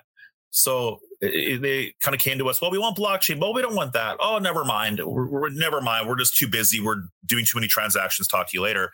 And now the the tables have sort of churned and they're coming to us, which is nice. Uh, makes all, all of our lives easier. So now we're we're getting these people signing up because we're we're actually adding an extended benefit to the industry rather than oh well, maybe we're adding these efficiencies which are going to maybe hurt title insurance companies or take away your jobs. They took our jobs, you know, South Park. But um, I, I think smart. I think I know that Smart Escrow is just going to add to that because they won't have to go through another service again. You know, not to trash BitPay. I think BitPay is offering a, a, solution, in my mind, a halfway solution, but we really are, are going full force with uh, with Smart Escrow. uh, You know, having a real objective of having uh, of not having an off off ramp into fiat and keeping it within crypto, keeping it within a stable coin, and then we're building it on just a tech part of things um, on Proton because they offer four different stable coins, and we got good support through them. They're one of our uh, infrastructure partners. So, Proton, can you who, who Proton? Yeah. What is that? uh, Proton chain, and I think it's a fork of EOS. EOS. I'll take a look at it. Yeah, they're uh, based in San Francisco. Been around for about five years. Uh, uh, real quick, uh, you know, it's and then before we run out of time, I, I promised to my team members I give them shout outs. So shout out to Tatiana O'Brien, our VP of Marketing, and uh, Ignacio Landez Duin, Senior Global Client Account Manager. So Yeah, like we can we can just use this time to wrap up. Like, what uh, are any questions you wish we would have asked that we didn't? And uh, if not, tell us, tell people where to find you, where to learn more, and how to get how to get involved. No, you guys asked great questions. It was awesome. Um, I, I would say that uh, ubitquity.io. So U B I T Q U I T Y.io. We're based in the Indian Ocean. No, we're not. Uh, .io and uh, smartescrow.us is actually um, our our main uh, product that we're focused on, flagship product that we'll be launching at the end of September. And uh, demos are available now for the title, escrow, underwriters, banks, and investors. Uh, and that's uh, yeah, we're not selling securities. So disclaimer. Um, yeah, not an offer to sell securities. So, but yeah, those people can basically sign up. So, uh, do you need to ask your trademark? Well, sorry, what was that? That's true. That's true. Trademark questions. I, Okay. I'll I'll go around the uh around the. I was going to say the room, but there's really no room here. But we'll we'll say room. um. So so Nathan, I'm going to ask you my trademark question, which is, is what you do actually difficult? Is what I do difficult? And, and what I mean is like on a day to day basis, is what you do difficult, or is being in crypto, doing what you're doing, starting, you know, this company, is this is this difficult? Like, what are what is the biggest difficulty for you in general? I guess, and in what you do. When we first started, I think it was education and uh, just getting our first customers, uh, having someone put the risk, you know, take the risk into putting their money into our company and and and the promise of what we were trying to build uh, originally with unanimity and APIs and and you know the oracles. Uh, I think it, it was hard raising money a couple of years ago. I think, especially when COVID happened, uh, it was a really rough year last year. Um, when that kind of, you know, that churned, we got a lot of investment. I think that that made it easier. So, what's the biggest challenge today? Is um, probably just keeping up with the email demands and ensuring that our team is working in a cohesive manner and everyone is like all hands on deck during these busy times. It's been the best year ever. So it's mostly just about managing team members and, and ensuring everyone's doing their job. Always a Which difficult get task. to work. And uh, since we've asked you a few times now, Nathan, we can we can ask Wes this time. I, I'm Yeah. assuming Darcy is not able to hear us. If she is, she can answer as well. Wes, uh, in ten words or less, can you describe Bitcoin? in 10 words or less can I describe Bitcoin? Um, uh, decentralized um, money, essentially, uh, yeah, that allows anybody to access it in, in, a, in, a, in, a, in a means that's transparent and 12 Um, words. yeah, and I, I, I obviously you put me on the spot. And I, That's the point. That's the point. I wish I would have been able to to, to come up with a better answer. But I, honestly, for, for me, it's been. Uh, I mean, obviously, I don't want to take away from this, but um, uh, and take it any any longer. But um, it, it's just it's it, it it it opened my mind up to so many so many aspects of of things that I uh, like. I I didn't even know how money was created until I, I first learned about Bitcoin. Um, I know that's not uh, that's not your question, but um, it's it's just it, I, I've I've learned so much about uh, about money creation and. uh, I learned about Austrian economics. I learned about um, uh, this technology and, and how it can really, you know, free people from our, current monetary system that's had a stronghold on us for so many years. But um, but it seemed to be getting co-opted again by the by uh, the current system, which troubles me. But in any event, I know that wasn't your your answer. I had a horrible response to that. Like, no, no, the ruminations are great, Wes. I- That's the I whole point of asking the question. Yeah, so exactly. well, y'all, uh, thanks for coming on the show again, and we'll not wait so long to bring it back on. Yeah. Thank you. Thanks, guys. Thank you, guys. fun Yeah, that'd be great. Thanks again. Thank you. Bye, y'all. Bye. Yo, yo, yo. So that interview, when we air the full one and you get an idea, is about taking Whoa. um well, escrow was the product. And they're essentially very slowly enough and trying to be as effective as possible, help put real estate and land on the blockchain, on Bitcoin blockchain and Ethereum blockchain. They were. Uh, I think they've pivoted away from that and are trying to grease the wheels of the back end infrastructure for facilitating people buying these properties with, with crypto. Yeah. At the end of the day, what I think um Vinay Gupta is on to is that um there's got to be some sort of legal body that puts its holy blessing on a blockchain.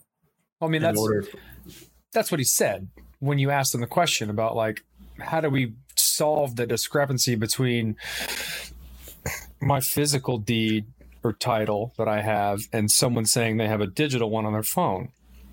Mhm. At the end of the day, like for something like that, which is entrenched in like jurisdictional bureaucracy, because it's, it's real estate, right? It's land, it doesn't move, and so whatever jurisdiction that is has some governing body that has some record of who owns what right? They have they have a ledger of who owns what and there's a process of changing that ledger. That whole process is not a blockchain. It's standard old politics and bureaucracy right? Getting there is i don't forever away. But what can happen is that like they can like a, a given jurisdiction can at least like approve and acknowledge the registration of these things on a blockchain as ownership. And that's probably the first step.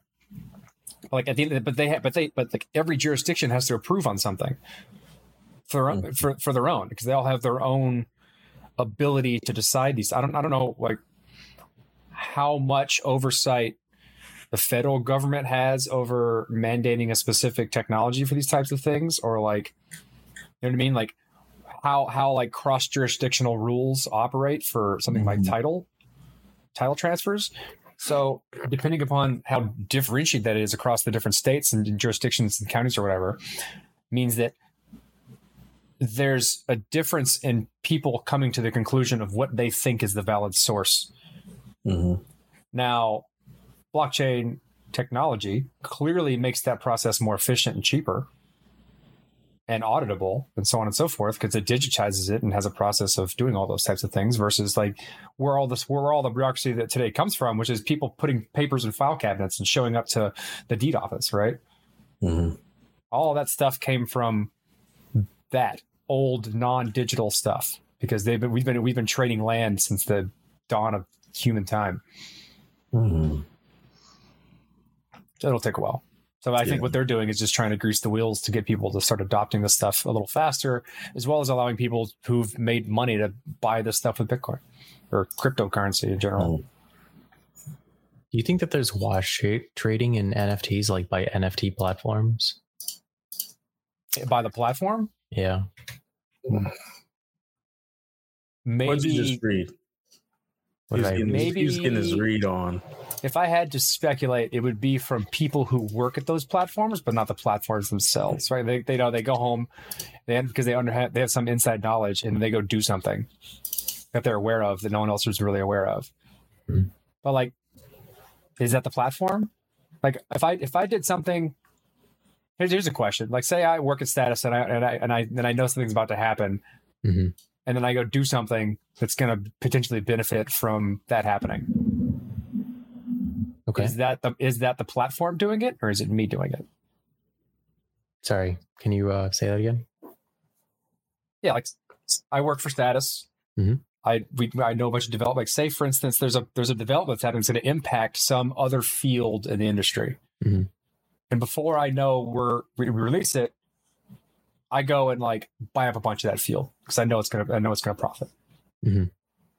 Is that or like if we we do an NFT thing, or like we uh, yeah, we operate a, a Dex. I, I you Mhm. know we don't, but like maybe we do one day, and uh, I see a specific type of activity that's a, amenable to wash trading. If I go home, Mhm. for remote work, whatever, if I stop working and then I go participate in that wash trading by myself, Mhm. is that the company doing it or is it me doing it? Are you an employee of the company? Yeah. Are you working on company time? What does that mean in remote, decentralized workplaces where there's no like office? Like there's no company time. I don't have hours. Because it depends on your on the way that you're compensated, right? Some people, I guess, are compensated by project completion. Some people like have work Yeah. hours, right? That they I report. think that that line is being significantly blurred. oh yeah, yeah. Is what I'm trying to get at. Is like The wash trading I'm talking about, Corey, is uh there's this like loot collection on OpenSea, and they're just randomly generating like a list of That- text super fast. equipment. And I'm curious because they're um the the addresses that are being traded back and forth with a lot of these randomly generated um NFTs. I'm just wondering if they're Uh, there is automated. So like they've already built like like secondary automated markets for loot crates and stuff now. Like like within a day, they built all kinds of crap for this loot stuff super fast. like if I have like a hundred ETH, right? And then like I price all these at like let's say one ETH and as I as I generate them. And then I buy them with like ETH accounts that I generate. And I keep doing that to generate trade volume. I haven't really exchanged any Ethereum to anyone You've but made some myself. fake history, But I've made of- some fake of, history like of trade artificial volume. value. Sure. I, I, that may be happening. I don't That's know. what I'm- I, I that's what I'm asking. I assume it's happening somewhere, but I can't point to it and say it's happening there. Like my, my assumption is that It's a scam. my assumption is happening Jesse, somewhere. you are a sniper, bro. I got. you- Do you snipe when you play first person shooters? yeah, dude. I love opping in CSGO. Oh, ah, so what is great. that? What is opping? Opping. Op is a gun. It's a it's a one hit kill to the any any part of the body. He's a. That's He a stupid gun. who thinks I about? know it's nutty though. It's hard to play with. You yeah, are a sniper, my friend. He was like, I'm not a sniper. these NFT schemes are bullshit. Somebody's watching this shit. Oh no, they're. But there's been tweets about that too, people. right? Like, But wash trading exists in the right in the, the normal markets too. which is way Pretty much- easier here. Yeah, pretty much It's- anytime. Everything's pseudonymous without KYC for some of these open markets. And They want us to When trade some NFTs live. no, he said he's No, going he said to. he's going to. Yeah. Oh, okay. We should do it, though. Buy a bunch of bunch for like a pennies and see if we can trade them up. That's See what I'm man, saying. You know, Yeah. you know how expensive it is to even participate. Go do it on a different chain. It's true. Yeah. Problem is, on a different chain, they're not worth it. Right? Like, Yeah, they're not. They're not worth anything. like the trade, Nobody you have to go where the trade volume is. Unfortunately, trade volume, Yeah. as I understand it today, is on Ethereum for the most part. So, like, spend some money to make some money.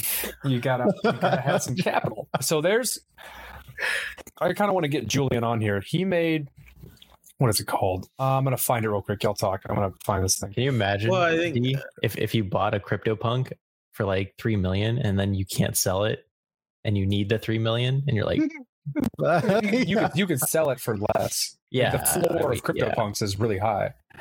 I think that um fine. I think the, uh, the NFTs in other places would be worth a lot when those chains are worth a lot. For example, Avalanche NFTs are low right now. Algorand might be able to do NFTs, but they're low Well, price they have right now NFTs right now. There's a marketplace right now. on bumping. Algorand. It's bumping. Yeah, so they're they're low priced right now.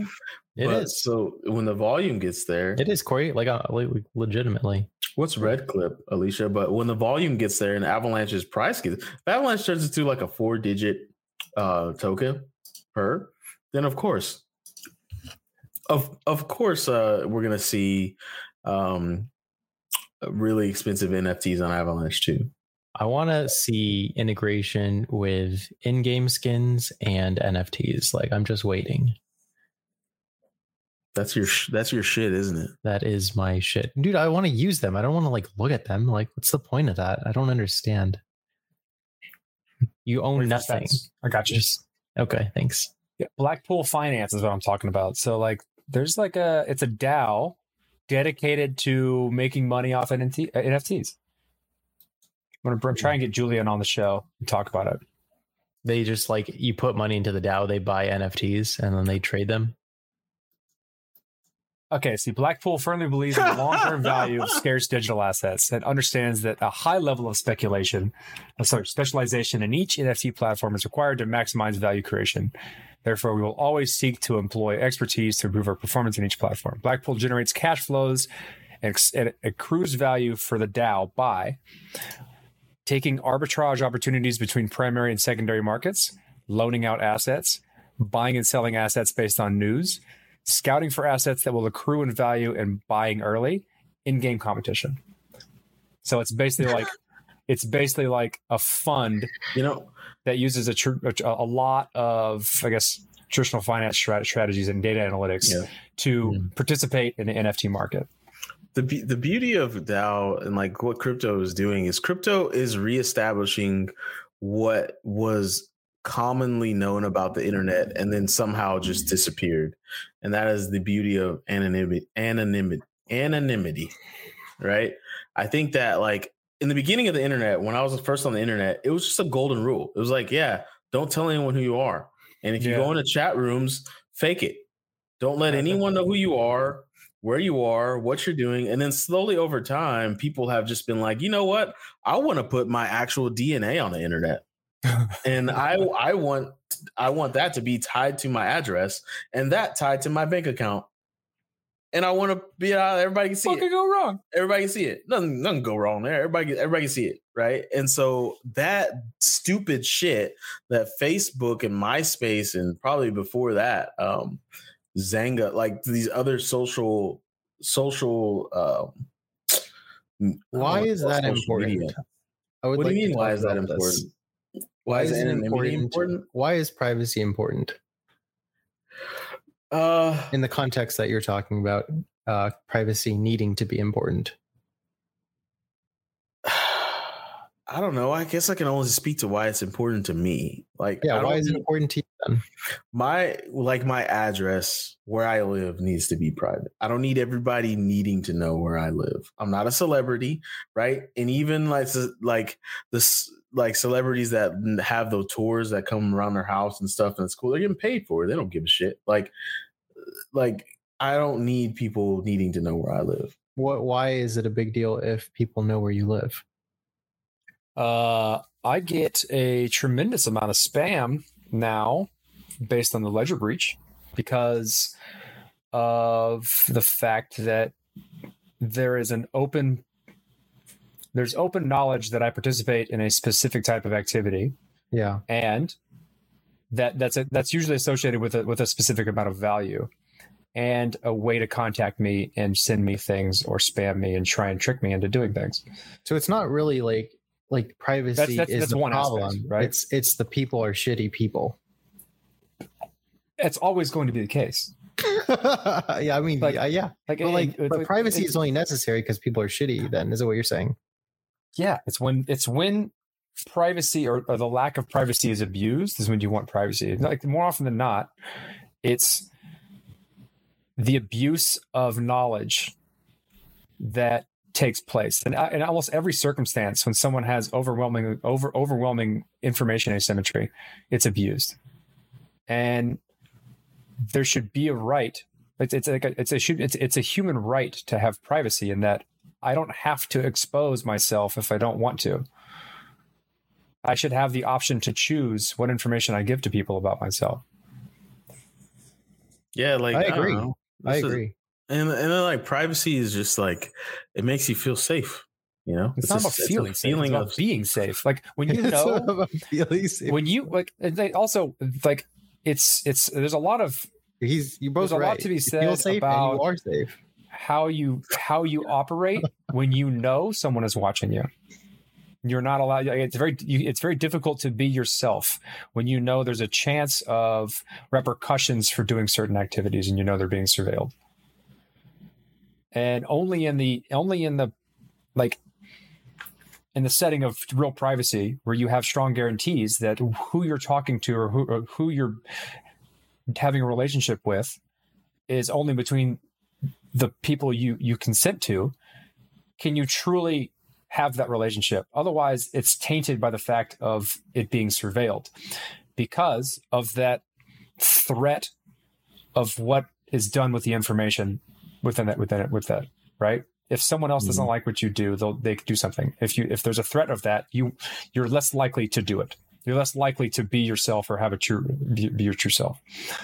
Like and there's no way around that if you know that you're you're going to be seen you're going to act differently If the if there's people who nothing you can do about that could be outed, right? If they weren't as anonymous, right? If you took away oh, their yeah. Privacy. If, if scammers could be identified in a hot second we'd have a Yeah. lot less So do you think like what if what if like this is not going to happen, right? But hypothetically, if you removed everybody's right to privacy, right?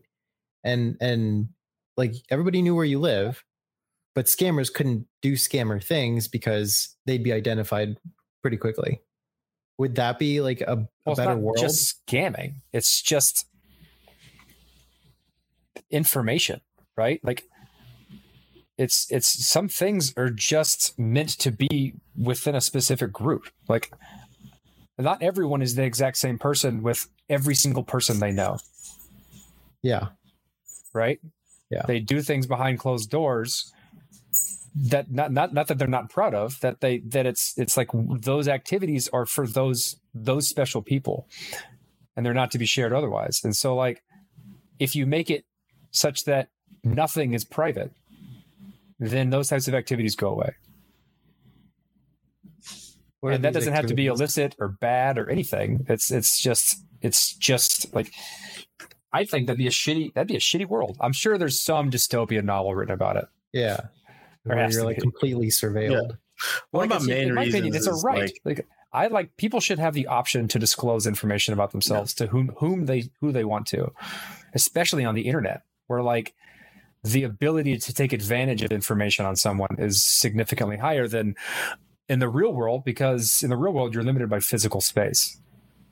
Someone has to come come to you and do it. yeah. Yeah. I'm just There's playing devil's advocate. like- I just want to note that I'm playing devil's advocate because like I don't hear enough of this type of conversation in in my circles. So like it's just like, yeah, it's nice hearing it being talked about. And I like don't know about instance, you guys. I like to air dry. I like to hear- So- I don't give a shit about that. Like I have, I'm, I'm, I'm not that modest, right? Like, so I, Yeah, I don't care. Whatever. That, that's like, a- sexuality isn't that big of a deal to me. I Like- think I think in my opinion, financial transactions are way, way, way more private than Yeah. seeing a scrotum. For me, there's gotta be a there's gotta be an upper limit on the number of people who've seen like my taint. You know, and like I can't have that be a high number. I don't know. Why not? I- Why can't I you think- have that? Are you not proud of it? I mean, no, I'm a Who's going to take advantage? How What can someone take is- advantage of that information? That's a slippery slope, Corey. He What dude wants is privacy. You got to give proud him of their privacy. taint, bro. I don't. oh, he has the right. I'm just saying. Who, who's going to take advantage of that? There's dudes out here saying, "Look at my taint. He's afraid. Look at my taint. What are you afraid of, man? My taint is is is Yeah. more less covered by hair than yours. I don't know. Yeah, like Alicia's telling me there's a few novels that that address this type of stuff. It's called Private Eyes by Brian K. Vaughan, and apparently he created Y, the Last Man in Saga. Is what is what private Alicia's telling us. are watching you. I'm sure there's a whole that like like the concept of privacy, especially in the context of the internet age, is not a new thing. We we get less of it now with the internet. No, for sure, hundred Yeah. percent. No Do you think we're going to get less of it with blockchain? Like it's going to flip. Well, I mean, let's say let's say that blockchain in its current iteration yeah, becomes the f- standard financial world. Yeah. You know how easy it is for me to for me to de-anonymize somebody with based on their financial transactions that I can see in a public ledger. Super easy. It's incredibly easy. Yeah. You know, you know how easy it is for me to do that with cash? Not easy at all. It's impossible. Yeah. yeah. So like that's So then where crypto's not digital cash. Well, some of it is. Monero is. it's not digital private cash. Like it so like that's why privacy technology like zero knowledge proofs and ring signatures and things like that are being worked on so that you can add privacy to these things so that you can do the same types of financial Oh. transactions with the same level of security and openness but with privacy so that Yeah. the people who are validating these transactions don't get to know anything about the transactions themselves only that they follow the rules There will always and forever be a form of cash. And I want every government not listening to my show to understand that. There will be, i'm bro. It going to doesn't, tell them it doesn't- who's gonna tell? Like, as soon as they make it like, oh, you have to use this, I then people are gonna time. people are gonna be like, yo, man, you want to start trading cereal box lids? Fuck it. I've consulted a bunch of government agencies and, and people who work for the government about this, type of thing because they asked my opinion. I used to educate people with clearances on how this stuff works. and there That will was, never. my, that was my job. And it was it was you're not going to be able to fight the technology. It's going to exist. Like you can't. So it's it's like it's not about getting better at what you do in terms of using the same tools to surveil people. It's about finding new methods to get at the information you want that isn't looking at these things because these things are going to go away. Your ability to look at financial transactions is going to go away based on the advent of applicable zero knowledge technology. Yep. It's like Governments are gonna cryptography isn't going away. governments are gonna be upset that they have to do good old fashioned police work again. Like, hey man, I'm a cop. Do you know that guy? No. Are you? Are, come on, man. Are you sure? No, I don't know. You have a tattoo of him on your bicep. I don't know Yeah. dude. I don't know that dude. Fuck. Okay. Well, I'll, I'll come back later. Like you're gonna do old fashioned cop work again. Um, there is a topic that I wanted to discuss before we wrap wrap, and that is the funny shit going on.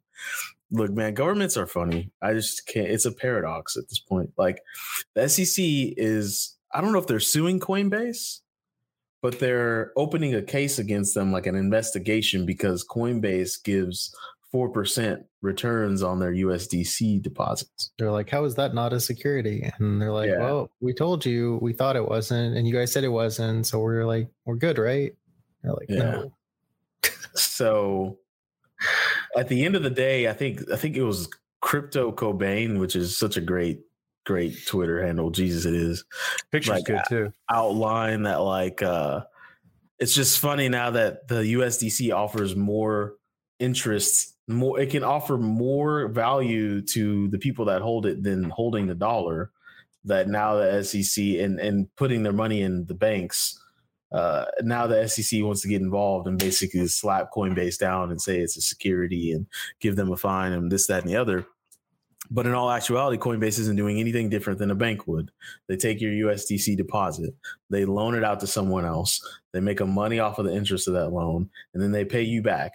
Banks do that too. They just don't pay you any of the money back. They keep it all.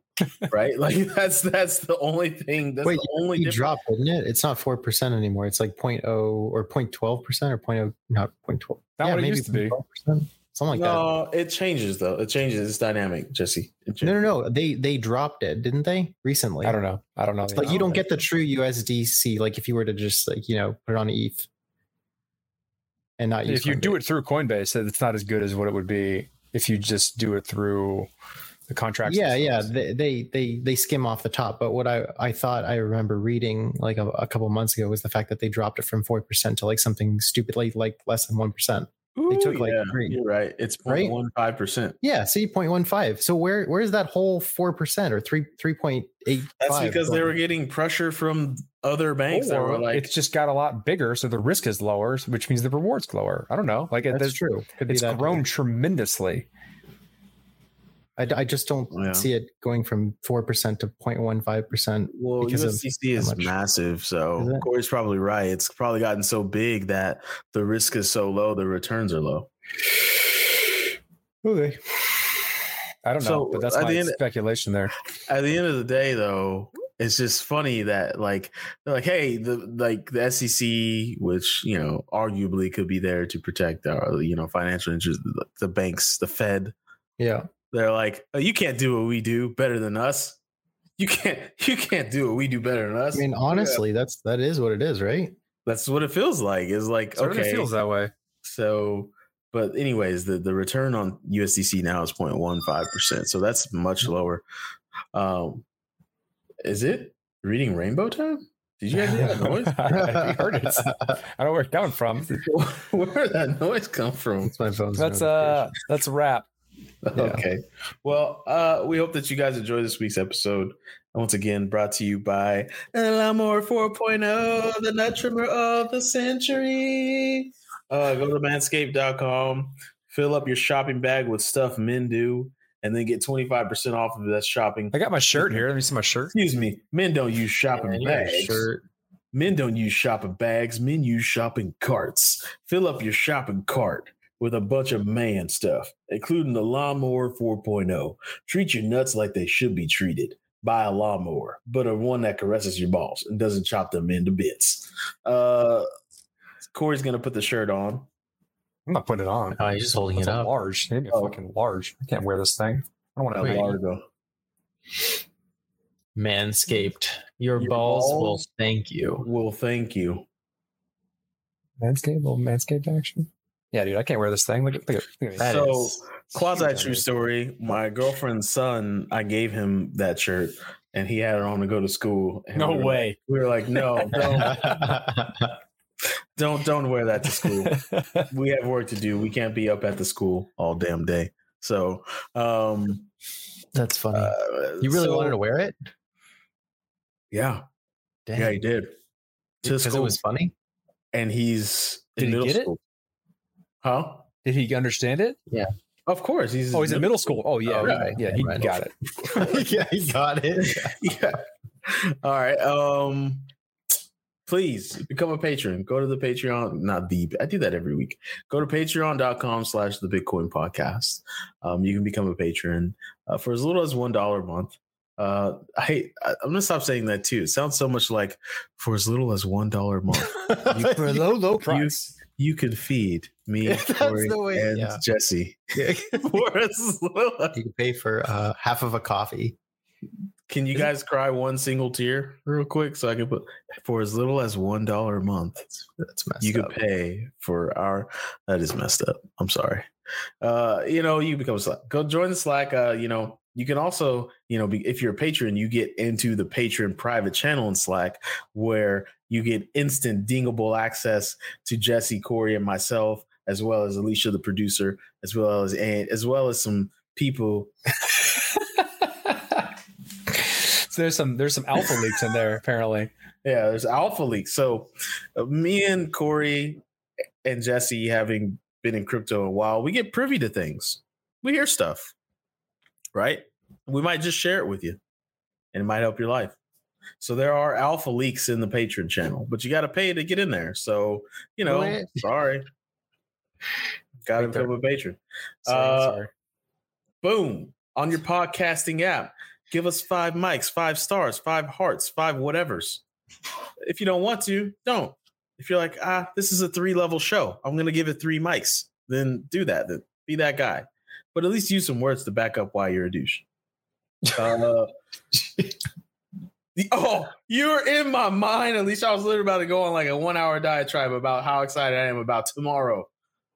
The Matrix Resurrection trailer comes out Oh wow, tomorrow. they're bringing I, it I, back. it's this. I feel like Christmas Eve, bro. I'm like inside, just like shaking, like just. I'm such a big fan. Who showed you that? Who showed you? uh, I think that was you. I did. And then I clicked on both pills because I'm an idiot. Because that's what I did gonna do. Like click on you click on a bunch of times. It's a bunch of Uh, different things. how it is? It changes every time.